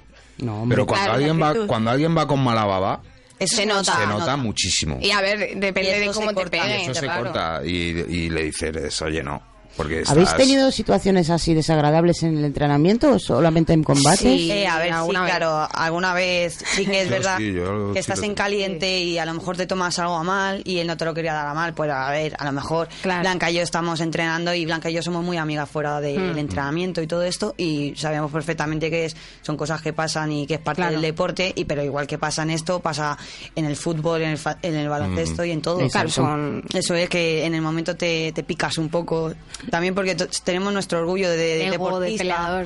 Eso es, de, de querer ganar siempre. O y- te, te ha dado fuerte y te pega y le dice, no, no, no pasa nada, no te preocupes. No te preocupes, pero el siguiente te lo a pegar". calzo. Eso es muy típico de no, no, no pasa Sí, nada. sí, ella pero- me lo hace mucho más de como, no, no. Y digo, no, no, hija, eh, ya me voy para atrás diciendo, viene, que viene, que viene. Bueno, eh, os voy a... Una cosa muy bonita, de hecho, es cuando has hecho un sparring muy fuerte y acaba y, y a lo mejor el que va a pelear te dice gracias. Claro. Gracias por haber... eh, Hombre, es que te está ayudando, el sparring te está ayudando. Y que bueno, ya para apaga- acabar con lo de la presentación de la escuela, bueno, solo decir que bueno, tenemos, aparte de Blanca y Frank que pelean en profesional, también tenemos otros peleadores profesionales, por ejemplo Pedro, Pedro Ru- Pedrito Ruiz, que es uno de los mejores en su peso, eh, Hamza eh, Bu- Busalam. Busalam. ¿De dónde es? ¿De dónde es? Hamza, bueno, es De marroquí, pero... De Marruecos. de Meco. Ah, Ah, de Meco. Bueno, pero... de Marruecos y de Meco. Es de Meco. Es de aquí, porque De ni- Meco. ni siquiera tiene acento. Sale de ahí, de, ese Ah, sitio. ah, de aquí tenemos también a José Manuelita, que pues que también es muy bueno en su peso, a Lorenzo Jiménez, a Guido Nan, a Guido Pablo- guapo. a Guido el guapo que se está convirtiendo en actor. Sí, sí. Le estamos convirtiendo en modelo. A Pablo Ay. Gutiérrez. No Quiero sé si se foto. me olvida alguien más. Luego te Bueno. pasamos un vídeo que está Ah, ahí luego me pasáis a el pack. A los, a los hermanos Simón y Nico. Nico está ahora en Tailandia, que él también está, está peleando muchísimo. Sí. Y, y bueno, eso es lo que... Alberto Gala. Alberto Alberto Gala. Gala. Joder, Gala no me lo va a perdonar, que se me... No me dejéis a nadie en el bote, por favor. Pues ya sabéis ahora, eh. Que luego se ofenden y ya Es que veréis cuando muchos, toque de sparring. Muchos. Hostia. Sí me- Hola, Dani, Dani, vas a pillar. No sé si me estoy dejando a alguien más, ¿eh? No, yo Pues creo que los he dicho ya todos. Y Hombre, a- después también tenemos a los chavalines que están empezando, Los niños. a los niños, pero que ya... Que ya pelean en- joder, no, en su ya- ya- categoría, Nico, eh, Marcos... Son niños fuertes ya. Son niños que ya están fuertes. Los niños son la leche. También Laura, que no me acuerdo cómo es el Laura, apellido. Laura es Ma- amateur, eh, no Laura sé Macondo, cómo- ¿no? no Sí, sé. Macondo. Laura, Laura Macondo. Sí. A Pablo, empezado- los dos Pablos, Lo- a Pablo Gutiérrez sí le he dicho, el otro no me Gutiérrez. Pablo, el, ¿Cómo se llama? el neneco. Pablo y el- el- Neneco. Nico. ¿Habéis citado ya todos? Sí. Muy Sí, bien. ya está. Pues Sí, os voy a me- presentar... Si me he olvidado a alguien que... Luego, siento, luego, no lo- luego os pegarán. Bueno. Os voy a presentar a Hakaishin ahora, que le tengo enlatado al pobre. Bueno, Hakaishin que me ha hecho una presentación muy formal, él no es tan formal, ¿eh? os lo voy a pinchar y os va a hacer un par de preguntillas, ¿vale? Vamos a poner la primera. Buenas tardes, soy Sakaishin. Llevo practicando artes marciales más de 30 años. He practicado varios tipos de artes marciales y siempre me ha traído el Muay Thai, aunque reconozco que no lo he probado ni practicado. Por no encontrar una escuela que me llamase la atención, si he combatido con algún aficionado al Muay Thai. Tenía un par de preguntas. Una, desde fuera se ve que para practicar Muay Thai es necesario tener un buen fondo físico y flexibilidad. ¿Es esto cierto o lo puede practicar cualquier persona? ¿Es esto cierto o cualquiera puede practicar Muay Thai? Yo, yo me veo incapaz, ¿vale? A ver, realmente Depende del nivel. sí que, sí que es verdad que el entrenamiento es, A ver, es es bastante fuerte. duro, pero siempre está Pero adaptado a a tu poco. nivel. O sea, tenemos personas, pues... que no sabría Claro. decírtelo. O sea, de todos los niveles, de todas las Claro. edades y de... A ver, esto, eh, cuando Yo pienso en, en forma física, yo siempre lo comparo también, una vez más, con, con el este, con el... El boxeo. No con el boxeo, con el... Kickboxing. Ay, ahora no, me sale. El coreano este... El MMA, el no, taekwondo. el taekwondo. Taekwondo. El taekwondo exige de una flexibilidad bastante importante. Eso en el Muay Thai no es tan importante. El Yo, Muay Thai no ejemplo, tanto. A ver, es claro, importante. Es Para, importante. sobre todo para, yo creo que para las lesiones. Eh, Pero yo no soy nada flexible. Lo que Claro. pasa es que luego caliente, sí que es verdad que te puedo llegar con la pierna o, o saltas un poco más o al final luego de cada uno tiene sus trucos, ¿sabes? Pero yo no soy nada flexible, yo Claro. no me abro de piernas, lo juro. O sea, yo Eso suena muy mal, Blanca, tía. Yo soy-. Ay, de verdad que mal pensado. Yo soy un palo. O sea, Sí, estoy yo- pensando aquí en Dani, que yo la- yo es patear, que... por ejemplo, pateo muy mal, pero lo que tiene el Muay Thai Claro. es que a lo mejor se te da mal patear, por ejemplo, al medio. O sea, yo Tienes low, muchos recursos claro, al final. Entonces, yo el pues, low si kick sí se me da bien. poco Pero si se te da mal, a lo mejor... ¿Qué es el low kick? La patada baja. Ajá. Al, al muslo. Al, al medio a mí se me da, pero si se da mal eso, puedes ir muy bien con los codos, o con las rodillas, o con el clinching, ¿sabes? Claro, lo que estaba hablando antes Blanca, que dice que yo voy mucho con las rodillas, con, con los codos, más a la presión. Claro. Ella, por ejemplo, pues depende ya del cuerpo que tiene cada uno y la manera que en la que está cómodo y la situación de la pelea también. El rival que tienes, en- cada pelea es distinta y es un mundo. Mm, Hay y- que adaptarte un poco. y tienes a que adaptarte, entonces, por eso, por ejemplo, ella y yo, eh, Blanca es totalmente distinta a mí. Eh, o sea, es, es, eh, contra golpista, ella va para Claro. atrás, es más inteligente, más estilista. Y, y bueno, eso tiene muchísimo mérito. Casi siempre se. Bueno, siempre se pega contra rivales más grandes que ella. y Entonces me toca ir y un poco final- como más si técnica. fuera un, turo, un toro. Y es más técnica, más- Laterales saliendo y para atrás pensando que no me llegue... Porque si realmente me cruzo con una persona, me pongo a su mismo nivel, ella a lo mejor está 5 kilos por encima, porque suele ser así, o 4. Eso es fácil en vuestro Y caso. no me, no me puedo, no me puedo plantar con ella a dar golpes porque obviamente me va a ganar. Entonces hay que ser inteligente y hay que saber llevártelo para, para, Blanca para tiene- tu lado. Blanca tiene la cruz de que le cuesta coger peso. Sí. Ay, pobrecita Sí, mía. sí. Yo te, cruz. yo te doy de comer una semana chucha y ya verás. No, no, no coge, ¿eh? No coge. No, no. Y eso, por ejemplo, No, David. David y Jaime son muy buenos en, en, en ver en qué es bueno cada, cada uno, ¿no? Saber- es muy importante en un maestro. Tú eres, de, tú eres de, de distancia larga, tú eres de distancia corta, ¿no? Bueno, y al final, pues complementar un poco. Al final, Claro. yo que me gusta más ir a la distancia corta, al final tienes que entrenar mucho la larga, porque Claro. en el momento en el que te toque alguien que sea de tu mismo estilo, por ejemplo, que sea Thai, como habíamos Ujú. dicho que era yo, pues ahí ya tienes que adaptarte, porque si tú eres, eh, eres bueno dando rodillas, pero te estás plantando con él y ves que que no se mueve, no Mm. hace absolutamente nada Tienes cuando tú le estás pegando y encima él te está pegando y tú estás diciendo por dentro. Como pegar a Bud Spencer, Eso ¿no? es, estás diciendo, no aguanto aquí, ¿sabes? Entonces te tienes que buscar un poco los recursos y, y moverte y, y es tu esquina ahí en el momento. Por eso digo que es tan importante los que te Claro. dicen, Claro. sal de ahí y... Y vete ya. Eso es, ellos están viendo la pelea desde fuera y tienen muchos, o sea, un ángulo de vista que tú no estás viendo. Claro. Ven muchas cosas, todo lo que tú no ves lo ven ellos y entonces es lo que... Hay que hacer caso a la esquina siempre, chicos. Sí. Hacer caso a la esquina. El Pero un momento poco- en el que aprendes a escuchar a tu esquina, vamos. Claro. Un poco la pregunta que hacía, perdón, que no me ha... Sí, de lo de la flexibilidad. Es verdad que el Muay Thai, por ejemplo, en el Taekwondo, que tiene las catas estas, que si la patada de giro, el mondolio... El taekwondo tiene En mucho el- de saltimbanquis. El, tai, el Muay Thai lo que tiene Bueno, es que es muy accesible. Que están en el aire todo el rato. Pues esto no, esto al contrario, esto es muy accesible para todo el mundo. ¿sabes? Es muy Porque práctico el Muay Tiene por unas técnicas muy básicas, recursos. claro, pero, pero que son muy accesibles. O sea, todo el mundo sabe dar un codazo. Exacto. O, puede, o va a vender y puñetazos. Si, si acaso lo más así, la- el high kick puede ser un poco lo más La difícil patada de de high kick es la patada de la cabeza. la, La patada patada la cabeza la más difícil de ejecutar, pero las patadas, lo que es la patada circular al medio y Bueno, las rodillas también suele costar Sí, las rodillas. Una cosita, eh, he oído antes un término que ya se me ha olvidado, eh, que has dicho tú, Fran. Yo soy muy, no sé Muy qué. cao. Muy cao.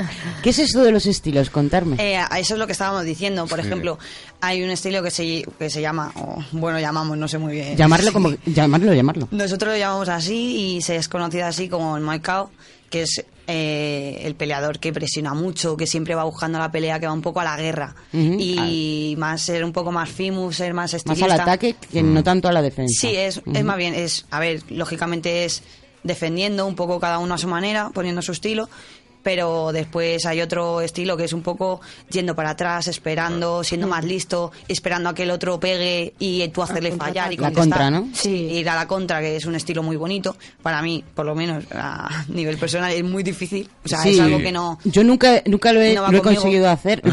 Yo le envío los videojuegos. O sea, cuando estás en un videojuego, el pegar a la contra es complicado. ¿eh? Sí, sí, es complicado y es algo, por ejemplo, a Blanca que se la da muy bien y tiene... Claro, pero tengo que Oh, salir de Blanca, ahí. te admiramos. No, no, yo tengo que salir de ahí y coger de ella, por eso somos fusión y nos fusionamos un fusión y- montón. Sí, totalmente. De hecho, terminamos de entrenar y nos damos un abrazo porque es que es una maravilla entrenar juntas porque nos complementamos en, en todo. Os enseño el baile de bola de dragón y os fusionáis, ¿eh? Es claro, muy divertido. Tienen una foto, ¿eh? Tenemos una foto. Tienen una foto ya. Esa foto me la tenéis que pasar junto con el pack del chico guapo. Vale, Guido. Guido. Eh. Eh, el otro de Meco. Otro de Meco, sí. Sí. Tenemos a Tomeco ahí. Viva Meco. ¿Qué os pasa que estáis tan callados vosotros dos? Estamos muy atentos. Yo por lo menos me atento y me aprendiendo mucho. Aprendiendo más. ¿no? Buenas. Estáis aquí impresionados. Veniros un día a probar. Sí, claro. Os va a encantar. Eh, vamos a escuchar otra pregunta de Hakaishin, a ver qué nos cuenta. Vamos a ver. Y otra pregunta que tenía para vosotros. Las artes marciales, al introducirlas en Occidente, midieron el tema de los grados o cinturones, como ya todos conocemos. ¿Nos podríais explicar vosotros brevemente cómo funciona en el Muay Thai los grados o cinturones, cómo se va viendo la veteranía? Muchas gracias. Qué formal, de verdad. A ver, a ver, A ver, vamos a... Lo decimos a la vez. No hay. No hay. No hay grados. A ver, hay, hay cursos y cosas eso que te venden que no sé muy bien quién federa eso porque no tiene No sentido no sé. ninguno. Los canes. Los canes y... Los canes. y- no. Sí, pero perritos. Que, que eso no se lo han O sea, inventado. no. Eso realmente no te- vendértelo. claro, Vamos eso a ver, es un eh, diploma o algo así que te dan. En, por- en Tailandia, ¿hay algún tipo de grados? No. Tradicional. Tailandia es eh, como, eh, cómo te peleas en el ring. Ese es el... Hombre, a ver, depende también del tiempo que lleves y no sé... A ver, yo que sepa, no creo que haya grados. Ahí, pues... No, es veterano, como, claro, de- de maestro. Que hayas ganado, como hayas peleado, y, pero vamos. O sea, que aquí. Os digo lo que pone la Wikipedia. Eh, sí, pondrá lo que pondrá, pero. No, no, eh, es que hay un pedazo de cuadro aquí como super mega complejo. Que son, mira, son... Buah. Dice, dice, A ver, dice que hay 15 niveles distintos llamados KAN. Eso es una. KAN con KH.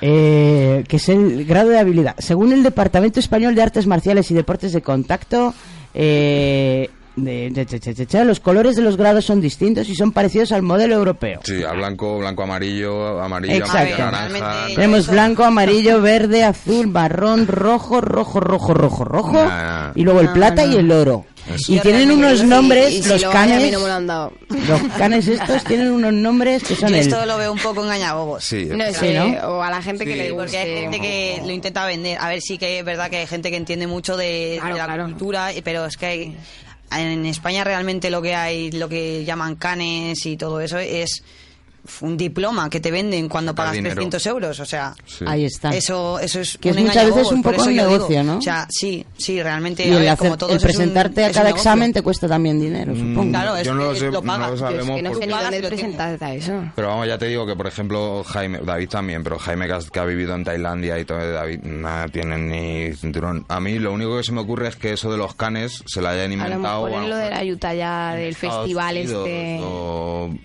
que sea una forma como de igual que han hecho en el te- porque sí es verdad que taekwondo karate todo eso tienen todos el mismo Sí. blanco blanco amarillo y que a lo mejor a lo mejor en Por- Estados por igualar, Unidos ¿no? o algo lo hayan Claro, querido yo no lo he visto. decir, pero que Yo tampoco. Lleva Que no es nada tradicional no- tailandés, vaya. no, Tailandia no sé. Porque en Japón sí que es tradicional lo de los cinturones. Van variando según, eh, vamos, a ver, lo más conocidos son los del karate. Pero, por Claro. ejemplo, hay otros artes marciales que no tienen cinturones y que sí que, o que tienen muchos menos colores. Por ejemplo, en el Bujinkan Ninjutsu solamente hay tres. Está el de blanco, que es cuando entras, el verde cuando llevas un tiempo y el negro cuando ya eres un maestro. Y no hay Nah, aquí exámenes. no, Te los lo dan por valía. O sea, ver, cuando aquí- tu maestro considera que tienes el nivel espiritual, mental y físico para hacer un cambio de cinturón, te da el nuevo cinturón y ya está. No hay más. No, no, aquí no. No. Aquí hay títulos, pues eso, título de Europa, título Claro, de pues- España, título del Eso mundo. a la hora de combatir, título, ¿no? título, Que se ganan. Depende de qué federación, porque luego hay miles de federaciones Sí. que ya desde aquí digo que por favor vamos a unirnos todos, por favor. Por favor, por queremos favor. Mejor La y hacemos la bien las cosas. Es que yo creo que hay interés en que sean miles de federaciones. Claro, porque todos quieren ser el jefe, entonces Claro. no hay ni Dios que se ponga de acuerdo y todos abren federación. Así que por favor, no seamos egoístas y vamos a hacer las cosas bien, que todos vamos a seguir ganando. Abrir vosotros una federación que yo me uno. Claro, pero entonces ya estás abriendo otra. Claro, ahí y no es así. Que no tiene valor realmente. Claro, claro. Tenemos, la- tenemos que tener una como boxeo. importante a nivel mundial es la, la que tiene el Consejo Mundial de Boxeo dedicada Claro. al Muay Thai, aparte de pues si eres campeón de las que es pues ser campeón del Lumpini o ser campeón de Claro, o sea, realmente, pero eso es un cinturón que no es un cinturón de... eh, Estas cosas enormes que os, rojo, pan- como que os dan en los combates. que Eso es, es como, un cinturón que es de- como una chapa de... Claro, Sí, ganado ese- tal- ese es el eso cinturón Yo le veo más, más valor que... Eso es como un premio, es como la copa. Eso es. Claro, es- es un Sí, de copas, medallas, eh, trofeos. Lo tienes que defender. Lo tienes que defender si alguien te reta. Luego también es que depende, porque eso de, de defenderlo depende. ¿Tiene cinturón? Blanca tiene un Sí, cinturón. tengo un cinturón que lo gané. Lo, en lo Tailandia. cuidas ahí para que nadie te lo, te lo federación. robe. No, a mí no me han dado. Simplemente es cada año se hace un este, es una federación que tampoco es muy seria, o sea que tampoco me considero campeona del mundo. Esto Pero- es- porque no tiene realmente mucho valor, o sea... A ver, Es no- una federación, pues eso, como lo que te digo, que como hay tantas, tantas, tantas, luego no se puede reconocer una en sí. Efectivamente. Entonces es como, sí, he ganado el cinturón, sí, soy campeona del mundo, pero mm, no de la manera que yo quiero. Para mí importa más a lo mejor mm, La con quién has peleado, cuántas así. peleas tienes. Claro. Eh, que eso, que, que un, O que un dónde, cinturón. ¿no? ¿Dónde has peleado? ¿Dónde- ¿Cuánto, ¿Cuántas Claro. peleas tienes? Eso es. ¿Con quién lo ¿Contra has quién has sido? Porque puedes quién tener... has peleado es lo mejor. sé, Claro. Puedes tener 30 peleas, pero a lo mejor 20 han sido contra gente que no, no Mm, tenía un bueno, nivel como claro. el tuyo, ¿sabes? Claro, puedes ganar 50 peleas contra el panadero de tu barrio ¿sabes? y después ganar a un- o sea, pelear- perder contra un campeón del mundo realmente que dices tú, joder, si es que es uno de los mejores y es que da miedo verle, ¿sabes? Y decir tú, joder, de verdad, esto tiene mérito y es algo que me voy a llevar una experiencia para toda la vida. Es que yo creo que recuerdo y- una victoria en realmente más que la victoria en sí en el combate lo importante es eso, la experiencia del propio combate, Claro. lo que Sí, has realmente aprendido. A ver, luego tienes que subir y ganarlo, que luego... pues, eh, Todos queremos que- ganar. Claro que Y sí, eso- obviamente luego no es ganas un cinturón que es una federación mala, pero a lo mejor has tenido un rival fuerte y, Y ha valido oye, la que has pena. tenido que subir y, y, y ganárelo. Y aparte superar la, Claro. lo la parte no tengas- psicológica muy Sí, importante si no estás bien psicológicamente, no tienes nada. Suele ser, eh, los combates suelen ser unitarios. A ver, ¿a qué me refiero? O vais peleando y os, os vais eliminando. No, así no. Eh, depende, si a lo una mejor es un torneo... A ver, hay- suelen haber, a ver, torneos o- torneos, bueno, Hay torneos de grandes, competiciones. gran, No torneo de artes marciales, No como el. Bola de Dragón no Lo hay. normal es que tú vas peleando, vas haciendo una pelea y eso se estuvo a tu récord, tu fight card. Pero sí, sí que hay, a lo mejor en una, Sí. en una velada,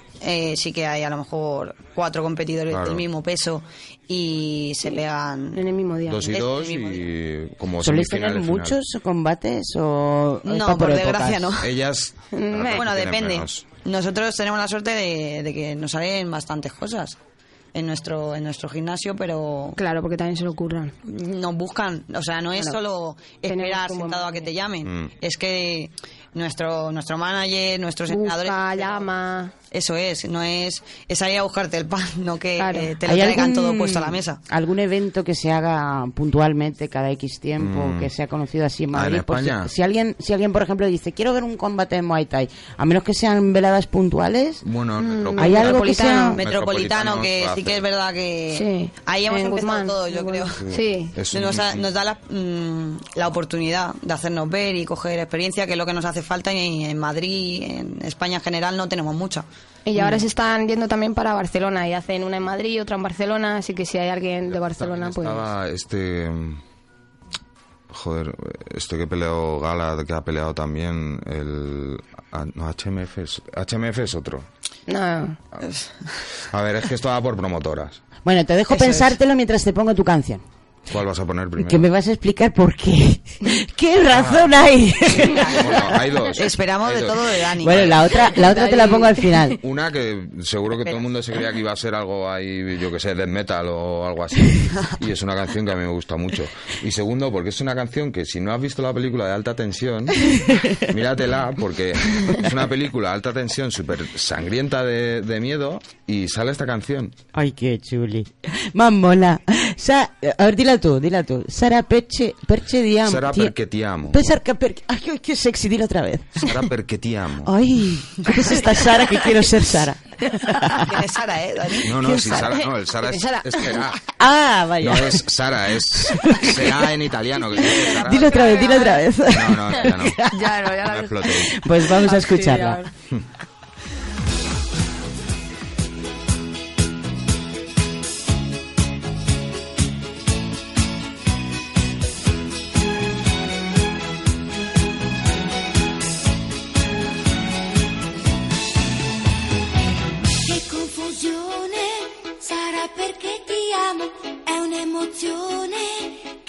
Cresce piano piano, stringimi forte e stammi più vicino, se ci sto bene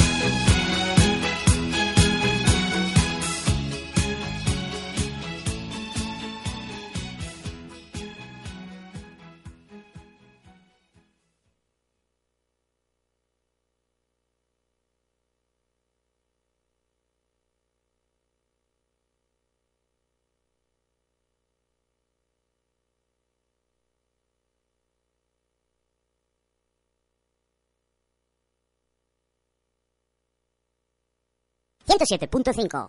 La próxima tortura. Kernel Panic. Ey, os he visto tan emocionados ahí con las fotos que nos quería cortar. Bueno, lo- eh, esto que no te acordabas, ¿ya te has acordado?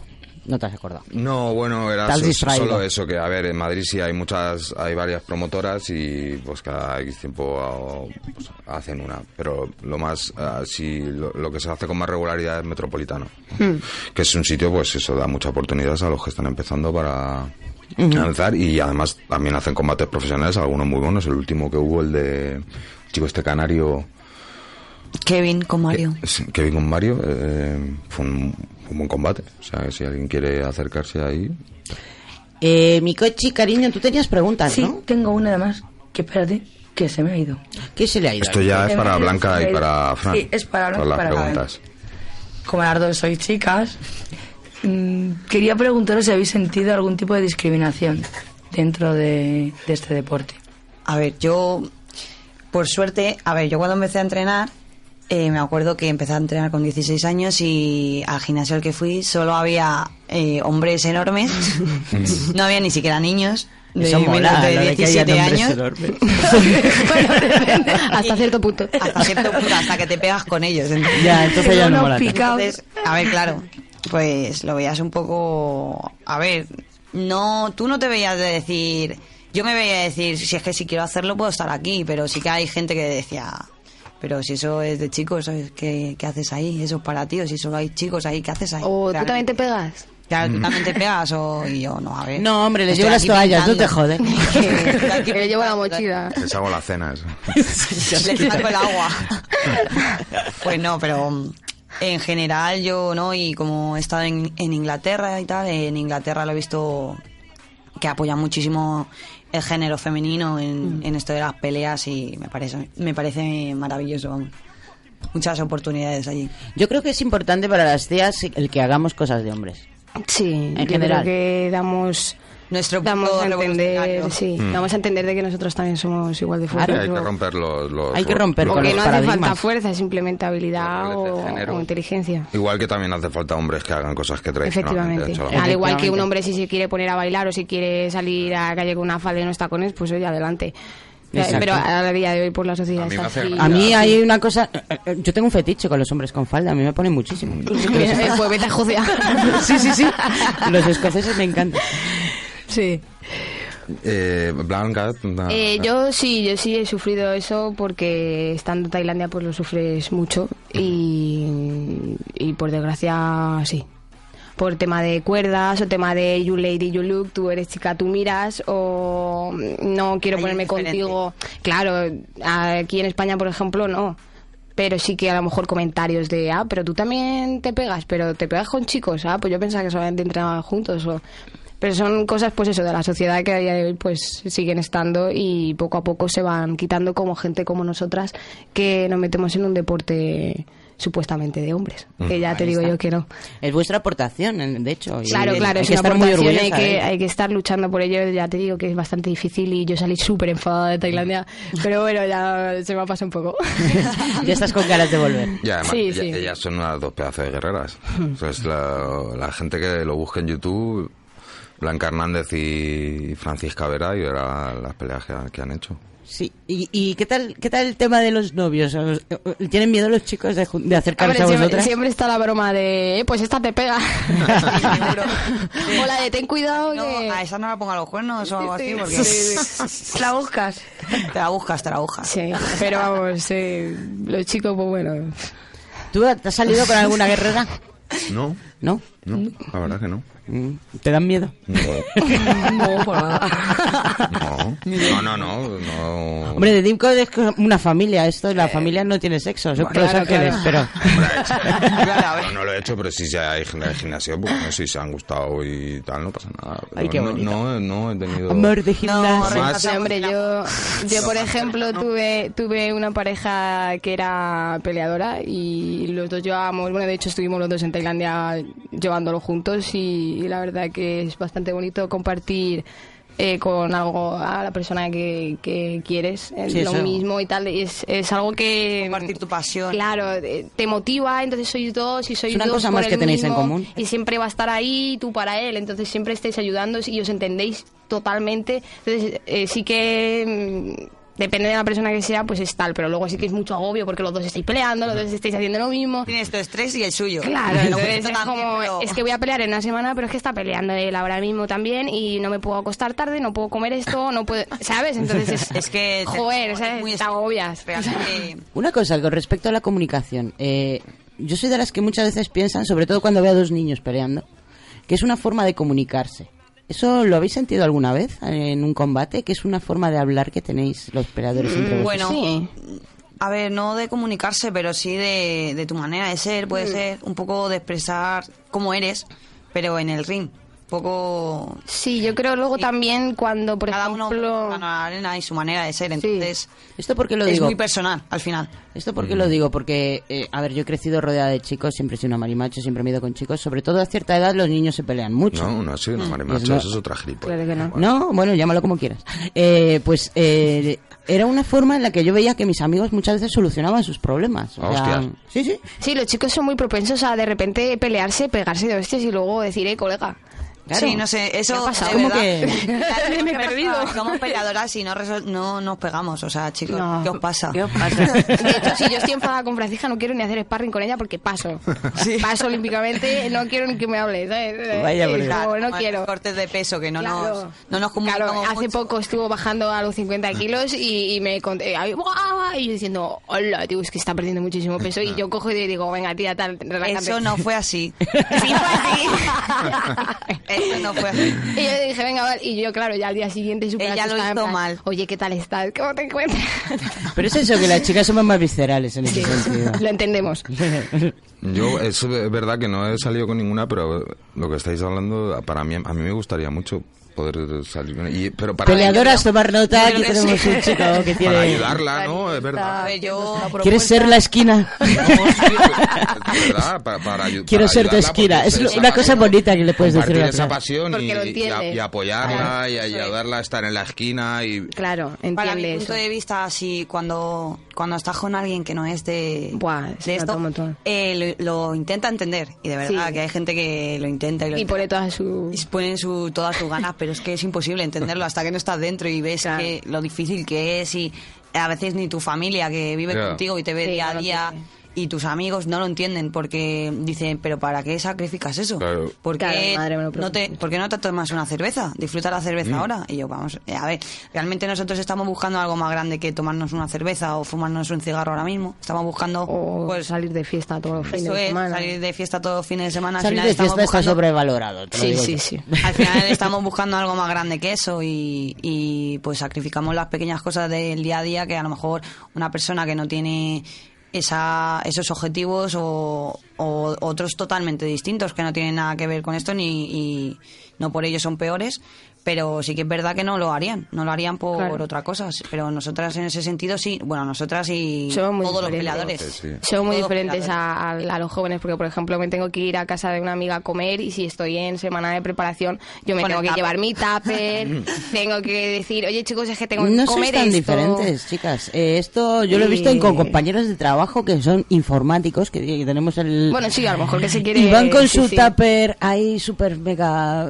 Claro, pero a lo mejor es un cuidado. sábado por la noche y no puedes comer pizza. Sí. y te vas a un cumpleaños de un familiar y están todos Sí, Ya. sí, son cosas o vente porque tal, y no porque no puedo, porque me tengo que ir a entrenar o tengo que ir este día o tengo Pero que ir a una velada a apoyar a un no, estoy compañero. cansado, y- ¿sabes? Hombre, está claro que Al son- final son sacrificios, pero sacrificas un poco vale tu vida. Es tu vida social. Tu vida social. La vida Es que social, la comida. Pone de mala Sí. leche. ¿eh? Sí, Y sí, a Yo- nivel- que yo les veo y- bueno yo a ver yo no he peleado pero casi, peleo o sea Casi al entrenamiento lo- sí yo iba, a- iba a ir a Y la presión, todo en general, es un cúmulo de cosas y Sí. al final la, yo creo que la semana, la última semana Nadie todos nos planteamos dejar el. Sí. Yo por lo menos cuando estoy pasando hambre me lo planteo. Pero vamos. Ay, yo no, yo no paso hambre. chicas. Lo único que tengo que comer limpio para subir. Pero que también es una jodida. No, pero vamos, después todo, todas las sensaciones que tienes en el ring, tanto las buenas como las malas, merecen la pena y, y, bueno, todos los momentos que vives tanto en el gimnasio como las personas que te da este deporte y bueno, al final lo que te cambia la vida y bueno, a mí, por ejemplo, y a casi todas las personas que yo conozco que han conocido el Muay, el Muay Thai o cualquier, cualquier deporte que les, que les apasione, al final te cambia la vida y cambias tu vida simplemente para que todo mejore. Al final tu vida gira en torno a tu entrenamiento, para, para entrenar mejor y en- a partir de entrenar mejor, pelear mejor. Y al final solo importa eso. ¿Cómo os planteáis vuestro futuro? Porque esto, eh, ¿cómo es la vida profesional? De un, ¿Cómo es la vida de un luchador profesional? Eh, eh, os- ¿Os planteáis el tener otra profesión aparte de esta? ¿Hasta qué punto podéis A ver, aguantar? se debería. Realmente nosotras, pues tenemos nuestro trabajo aparte de, de eso, o sea, salimos de trabajar, nos vamos a entrenar. Claro. Volvemos a entrenar. Ojalá pudiéramos vivir de esto. Ojalá. Y ¿Qué haría falta para que Ojalá. un De esto peleador no vive pudiera nadie en vivir España. de esto? Eh, o bolsas más altas que eso ahora mismo- patrocinadores. patrocinadores que Más peleas. Más peleas, eh, las cosas son muy serias, más serias que lo que están ahora, porque date cuenta de que muchísimos peleadores, promesas, eh, que he visto a gente buenísima y se ha empezado a cansar por promotores que solamente quieren tu dinero o que tienes que vender entradas. Y yo ya estoy haciendo bastante con todo lo que estoy haciendo ¿Estás como el para que- como que para estar vendiendo entradas y tal y, además ya la, la gente que está estudiando se cansa. Y, y terminas cansado terminas quemado y ya dices mira tal y muchísima gente se ha ido por eso no no todos obviamente porque me puede más eh, mi sueño no que, que a lo mejor eso pero sí que a veces que dices "Uf, es que no puedo más es que no puedo más porque a lo mejor estás en un almacén Hmm. eh, trabajando en un almacén ocho horas o nueve horas Sales, y sales, vete a entrenar y es que no, no te da la vida. Luego ten tu preparación física aparte porque esto tiene también tu, su preparador físico. Nosotras tenemos que invertir psicólogo. mucho para- Luego eso, todo eso me lo pago yo. Yo pago mi entrenador personal y todo, todo me lo pago yo. Estás a nivel de élite, pero... Pero no eres un élite. Pero no eres un élite. No te o sea, tratan como tal. Lo eres. Esto es distinto en pero- otros países. Pero, claro, Eh, a ver, Depende, depende. sí. depende de cuál. En, en Francia, por ejemplo, en Inglaterra, eh, la- bueno, aquí también pasa, la mayoría de peleadores profesionales se dedican a ser entrenadores.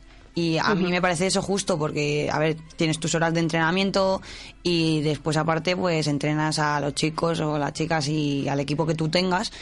Y aparte de eso, pues tú en tus peleas vas sacando tu dinero y etcétera, pero sí que es verdad que las bolsas son más altas y hay más ¿Qué patrocinadores. es lo de las bolsas? Las bolsas El es el dinero. dinero que te pagan Recaudación. La recaudación de una pelea, ¿no? la recaudación que haces al final. Entonces, eh, no es lo mismo, es que no es lo mismo uno que diez, Claro. ¿sabes? Pues ¿Cuánto vamos crees- a hacer ¿Cuánto un- crees tú, una pregunta, Venga, sí, sí. que se le puede A ver. pagar a un peleador? Una igual si miseria. es, si es hombre o mujer, aunque a las mujeres creo que también nos pagan menos. Depende de dónde vayas. Pues sí. Sí, depende. Una ¿Cuán- miseria. Pero di, Un di una, 10%. una cifra. No, no, di una cifra en, en euros. Es que es- no, si es recaudación supongo que no, será un no, porcentaje. pero tú ¿no? di una cifra, en plan... Lo que- Por una pelea una un noche. profesional.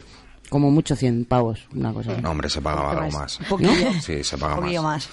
No Bueno, está, no está mísera, pero te voy a contar una cosa que pasó hace poco. Eh, a- llamaron a David, un promotor, no voy a decir quién es, ni nada, para una pelea. eh, y lo que le ofreció eran 50 euros. Ah, bien. Y era en Zaragoza y no, no pagaban ni la gasolina. Obviamente David ya tiene un nivel y ni siquiera se lo tomó en serio, ¿sabes? No, estás- y, no le mando a la mierda, pues... Y sigue pasando, porque- Que es para hacerlo, Sí, ¿no? sí. Para O sea, que lo "Mira, de los 100 euros que he dicho yo no es tan descabellado No, que no, no, seguramente me lo ofrezcan. 150 Sí. por una pelea. O sea, Hombre, no es lo normal. No es lo pero- normal pero y al tampoco final- es raro. Al final nosotros tenemos que tirar de corazón y si Claro, no tienes no lo haces por corazón porque... Si es lo que haces por dinero está No está pagado. Pero si Pero es un deporte tan impresionante. Yo no sé cómo las veladas, seguro que... ¿Cuánto cuesta entrar en una velada de...? Bueno, No mucho, 20 15, euros, 20 15. euros. 15, 20 euros. Pero realmente es que tampoco se le da mucha voz eh, aquí en España. Aquí en España, por ejemplo, hace unos años empezaron a publicitar más el MMA y mira, ahora hay mucha gente que, ¿Creéis que, sí que tienen mala fama de cara a los patrocinadores? No, tengan simplemente que no tiene voz. No creo que tenga mala fama, simplemente que no tiene voz y... Es que, ¿por qué lo digo lo de la mala fama? Por ejemplo, una de las cosas, no sé si era en El País o en qué otro periódico era, que no, no, no permitía su... El país, El País, en su libro de estilo, pero no solo del Muay No permite hablar No, de boxeo. no, sí. Eso me parece desquiciante, o sea, es un Bueno, pues mira, que se queden ahí con sus cosas. Sí. Claro.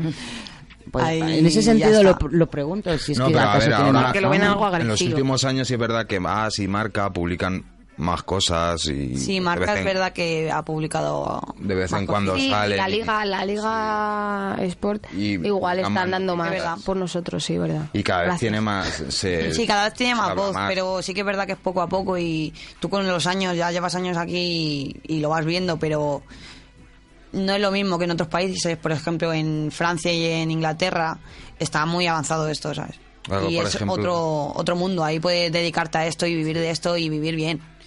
Y tener tu buena vida y poder viajar y poder tener una vida normal, no simplemente sacrificar todo.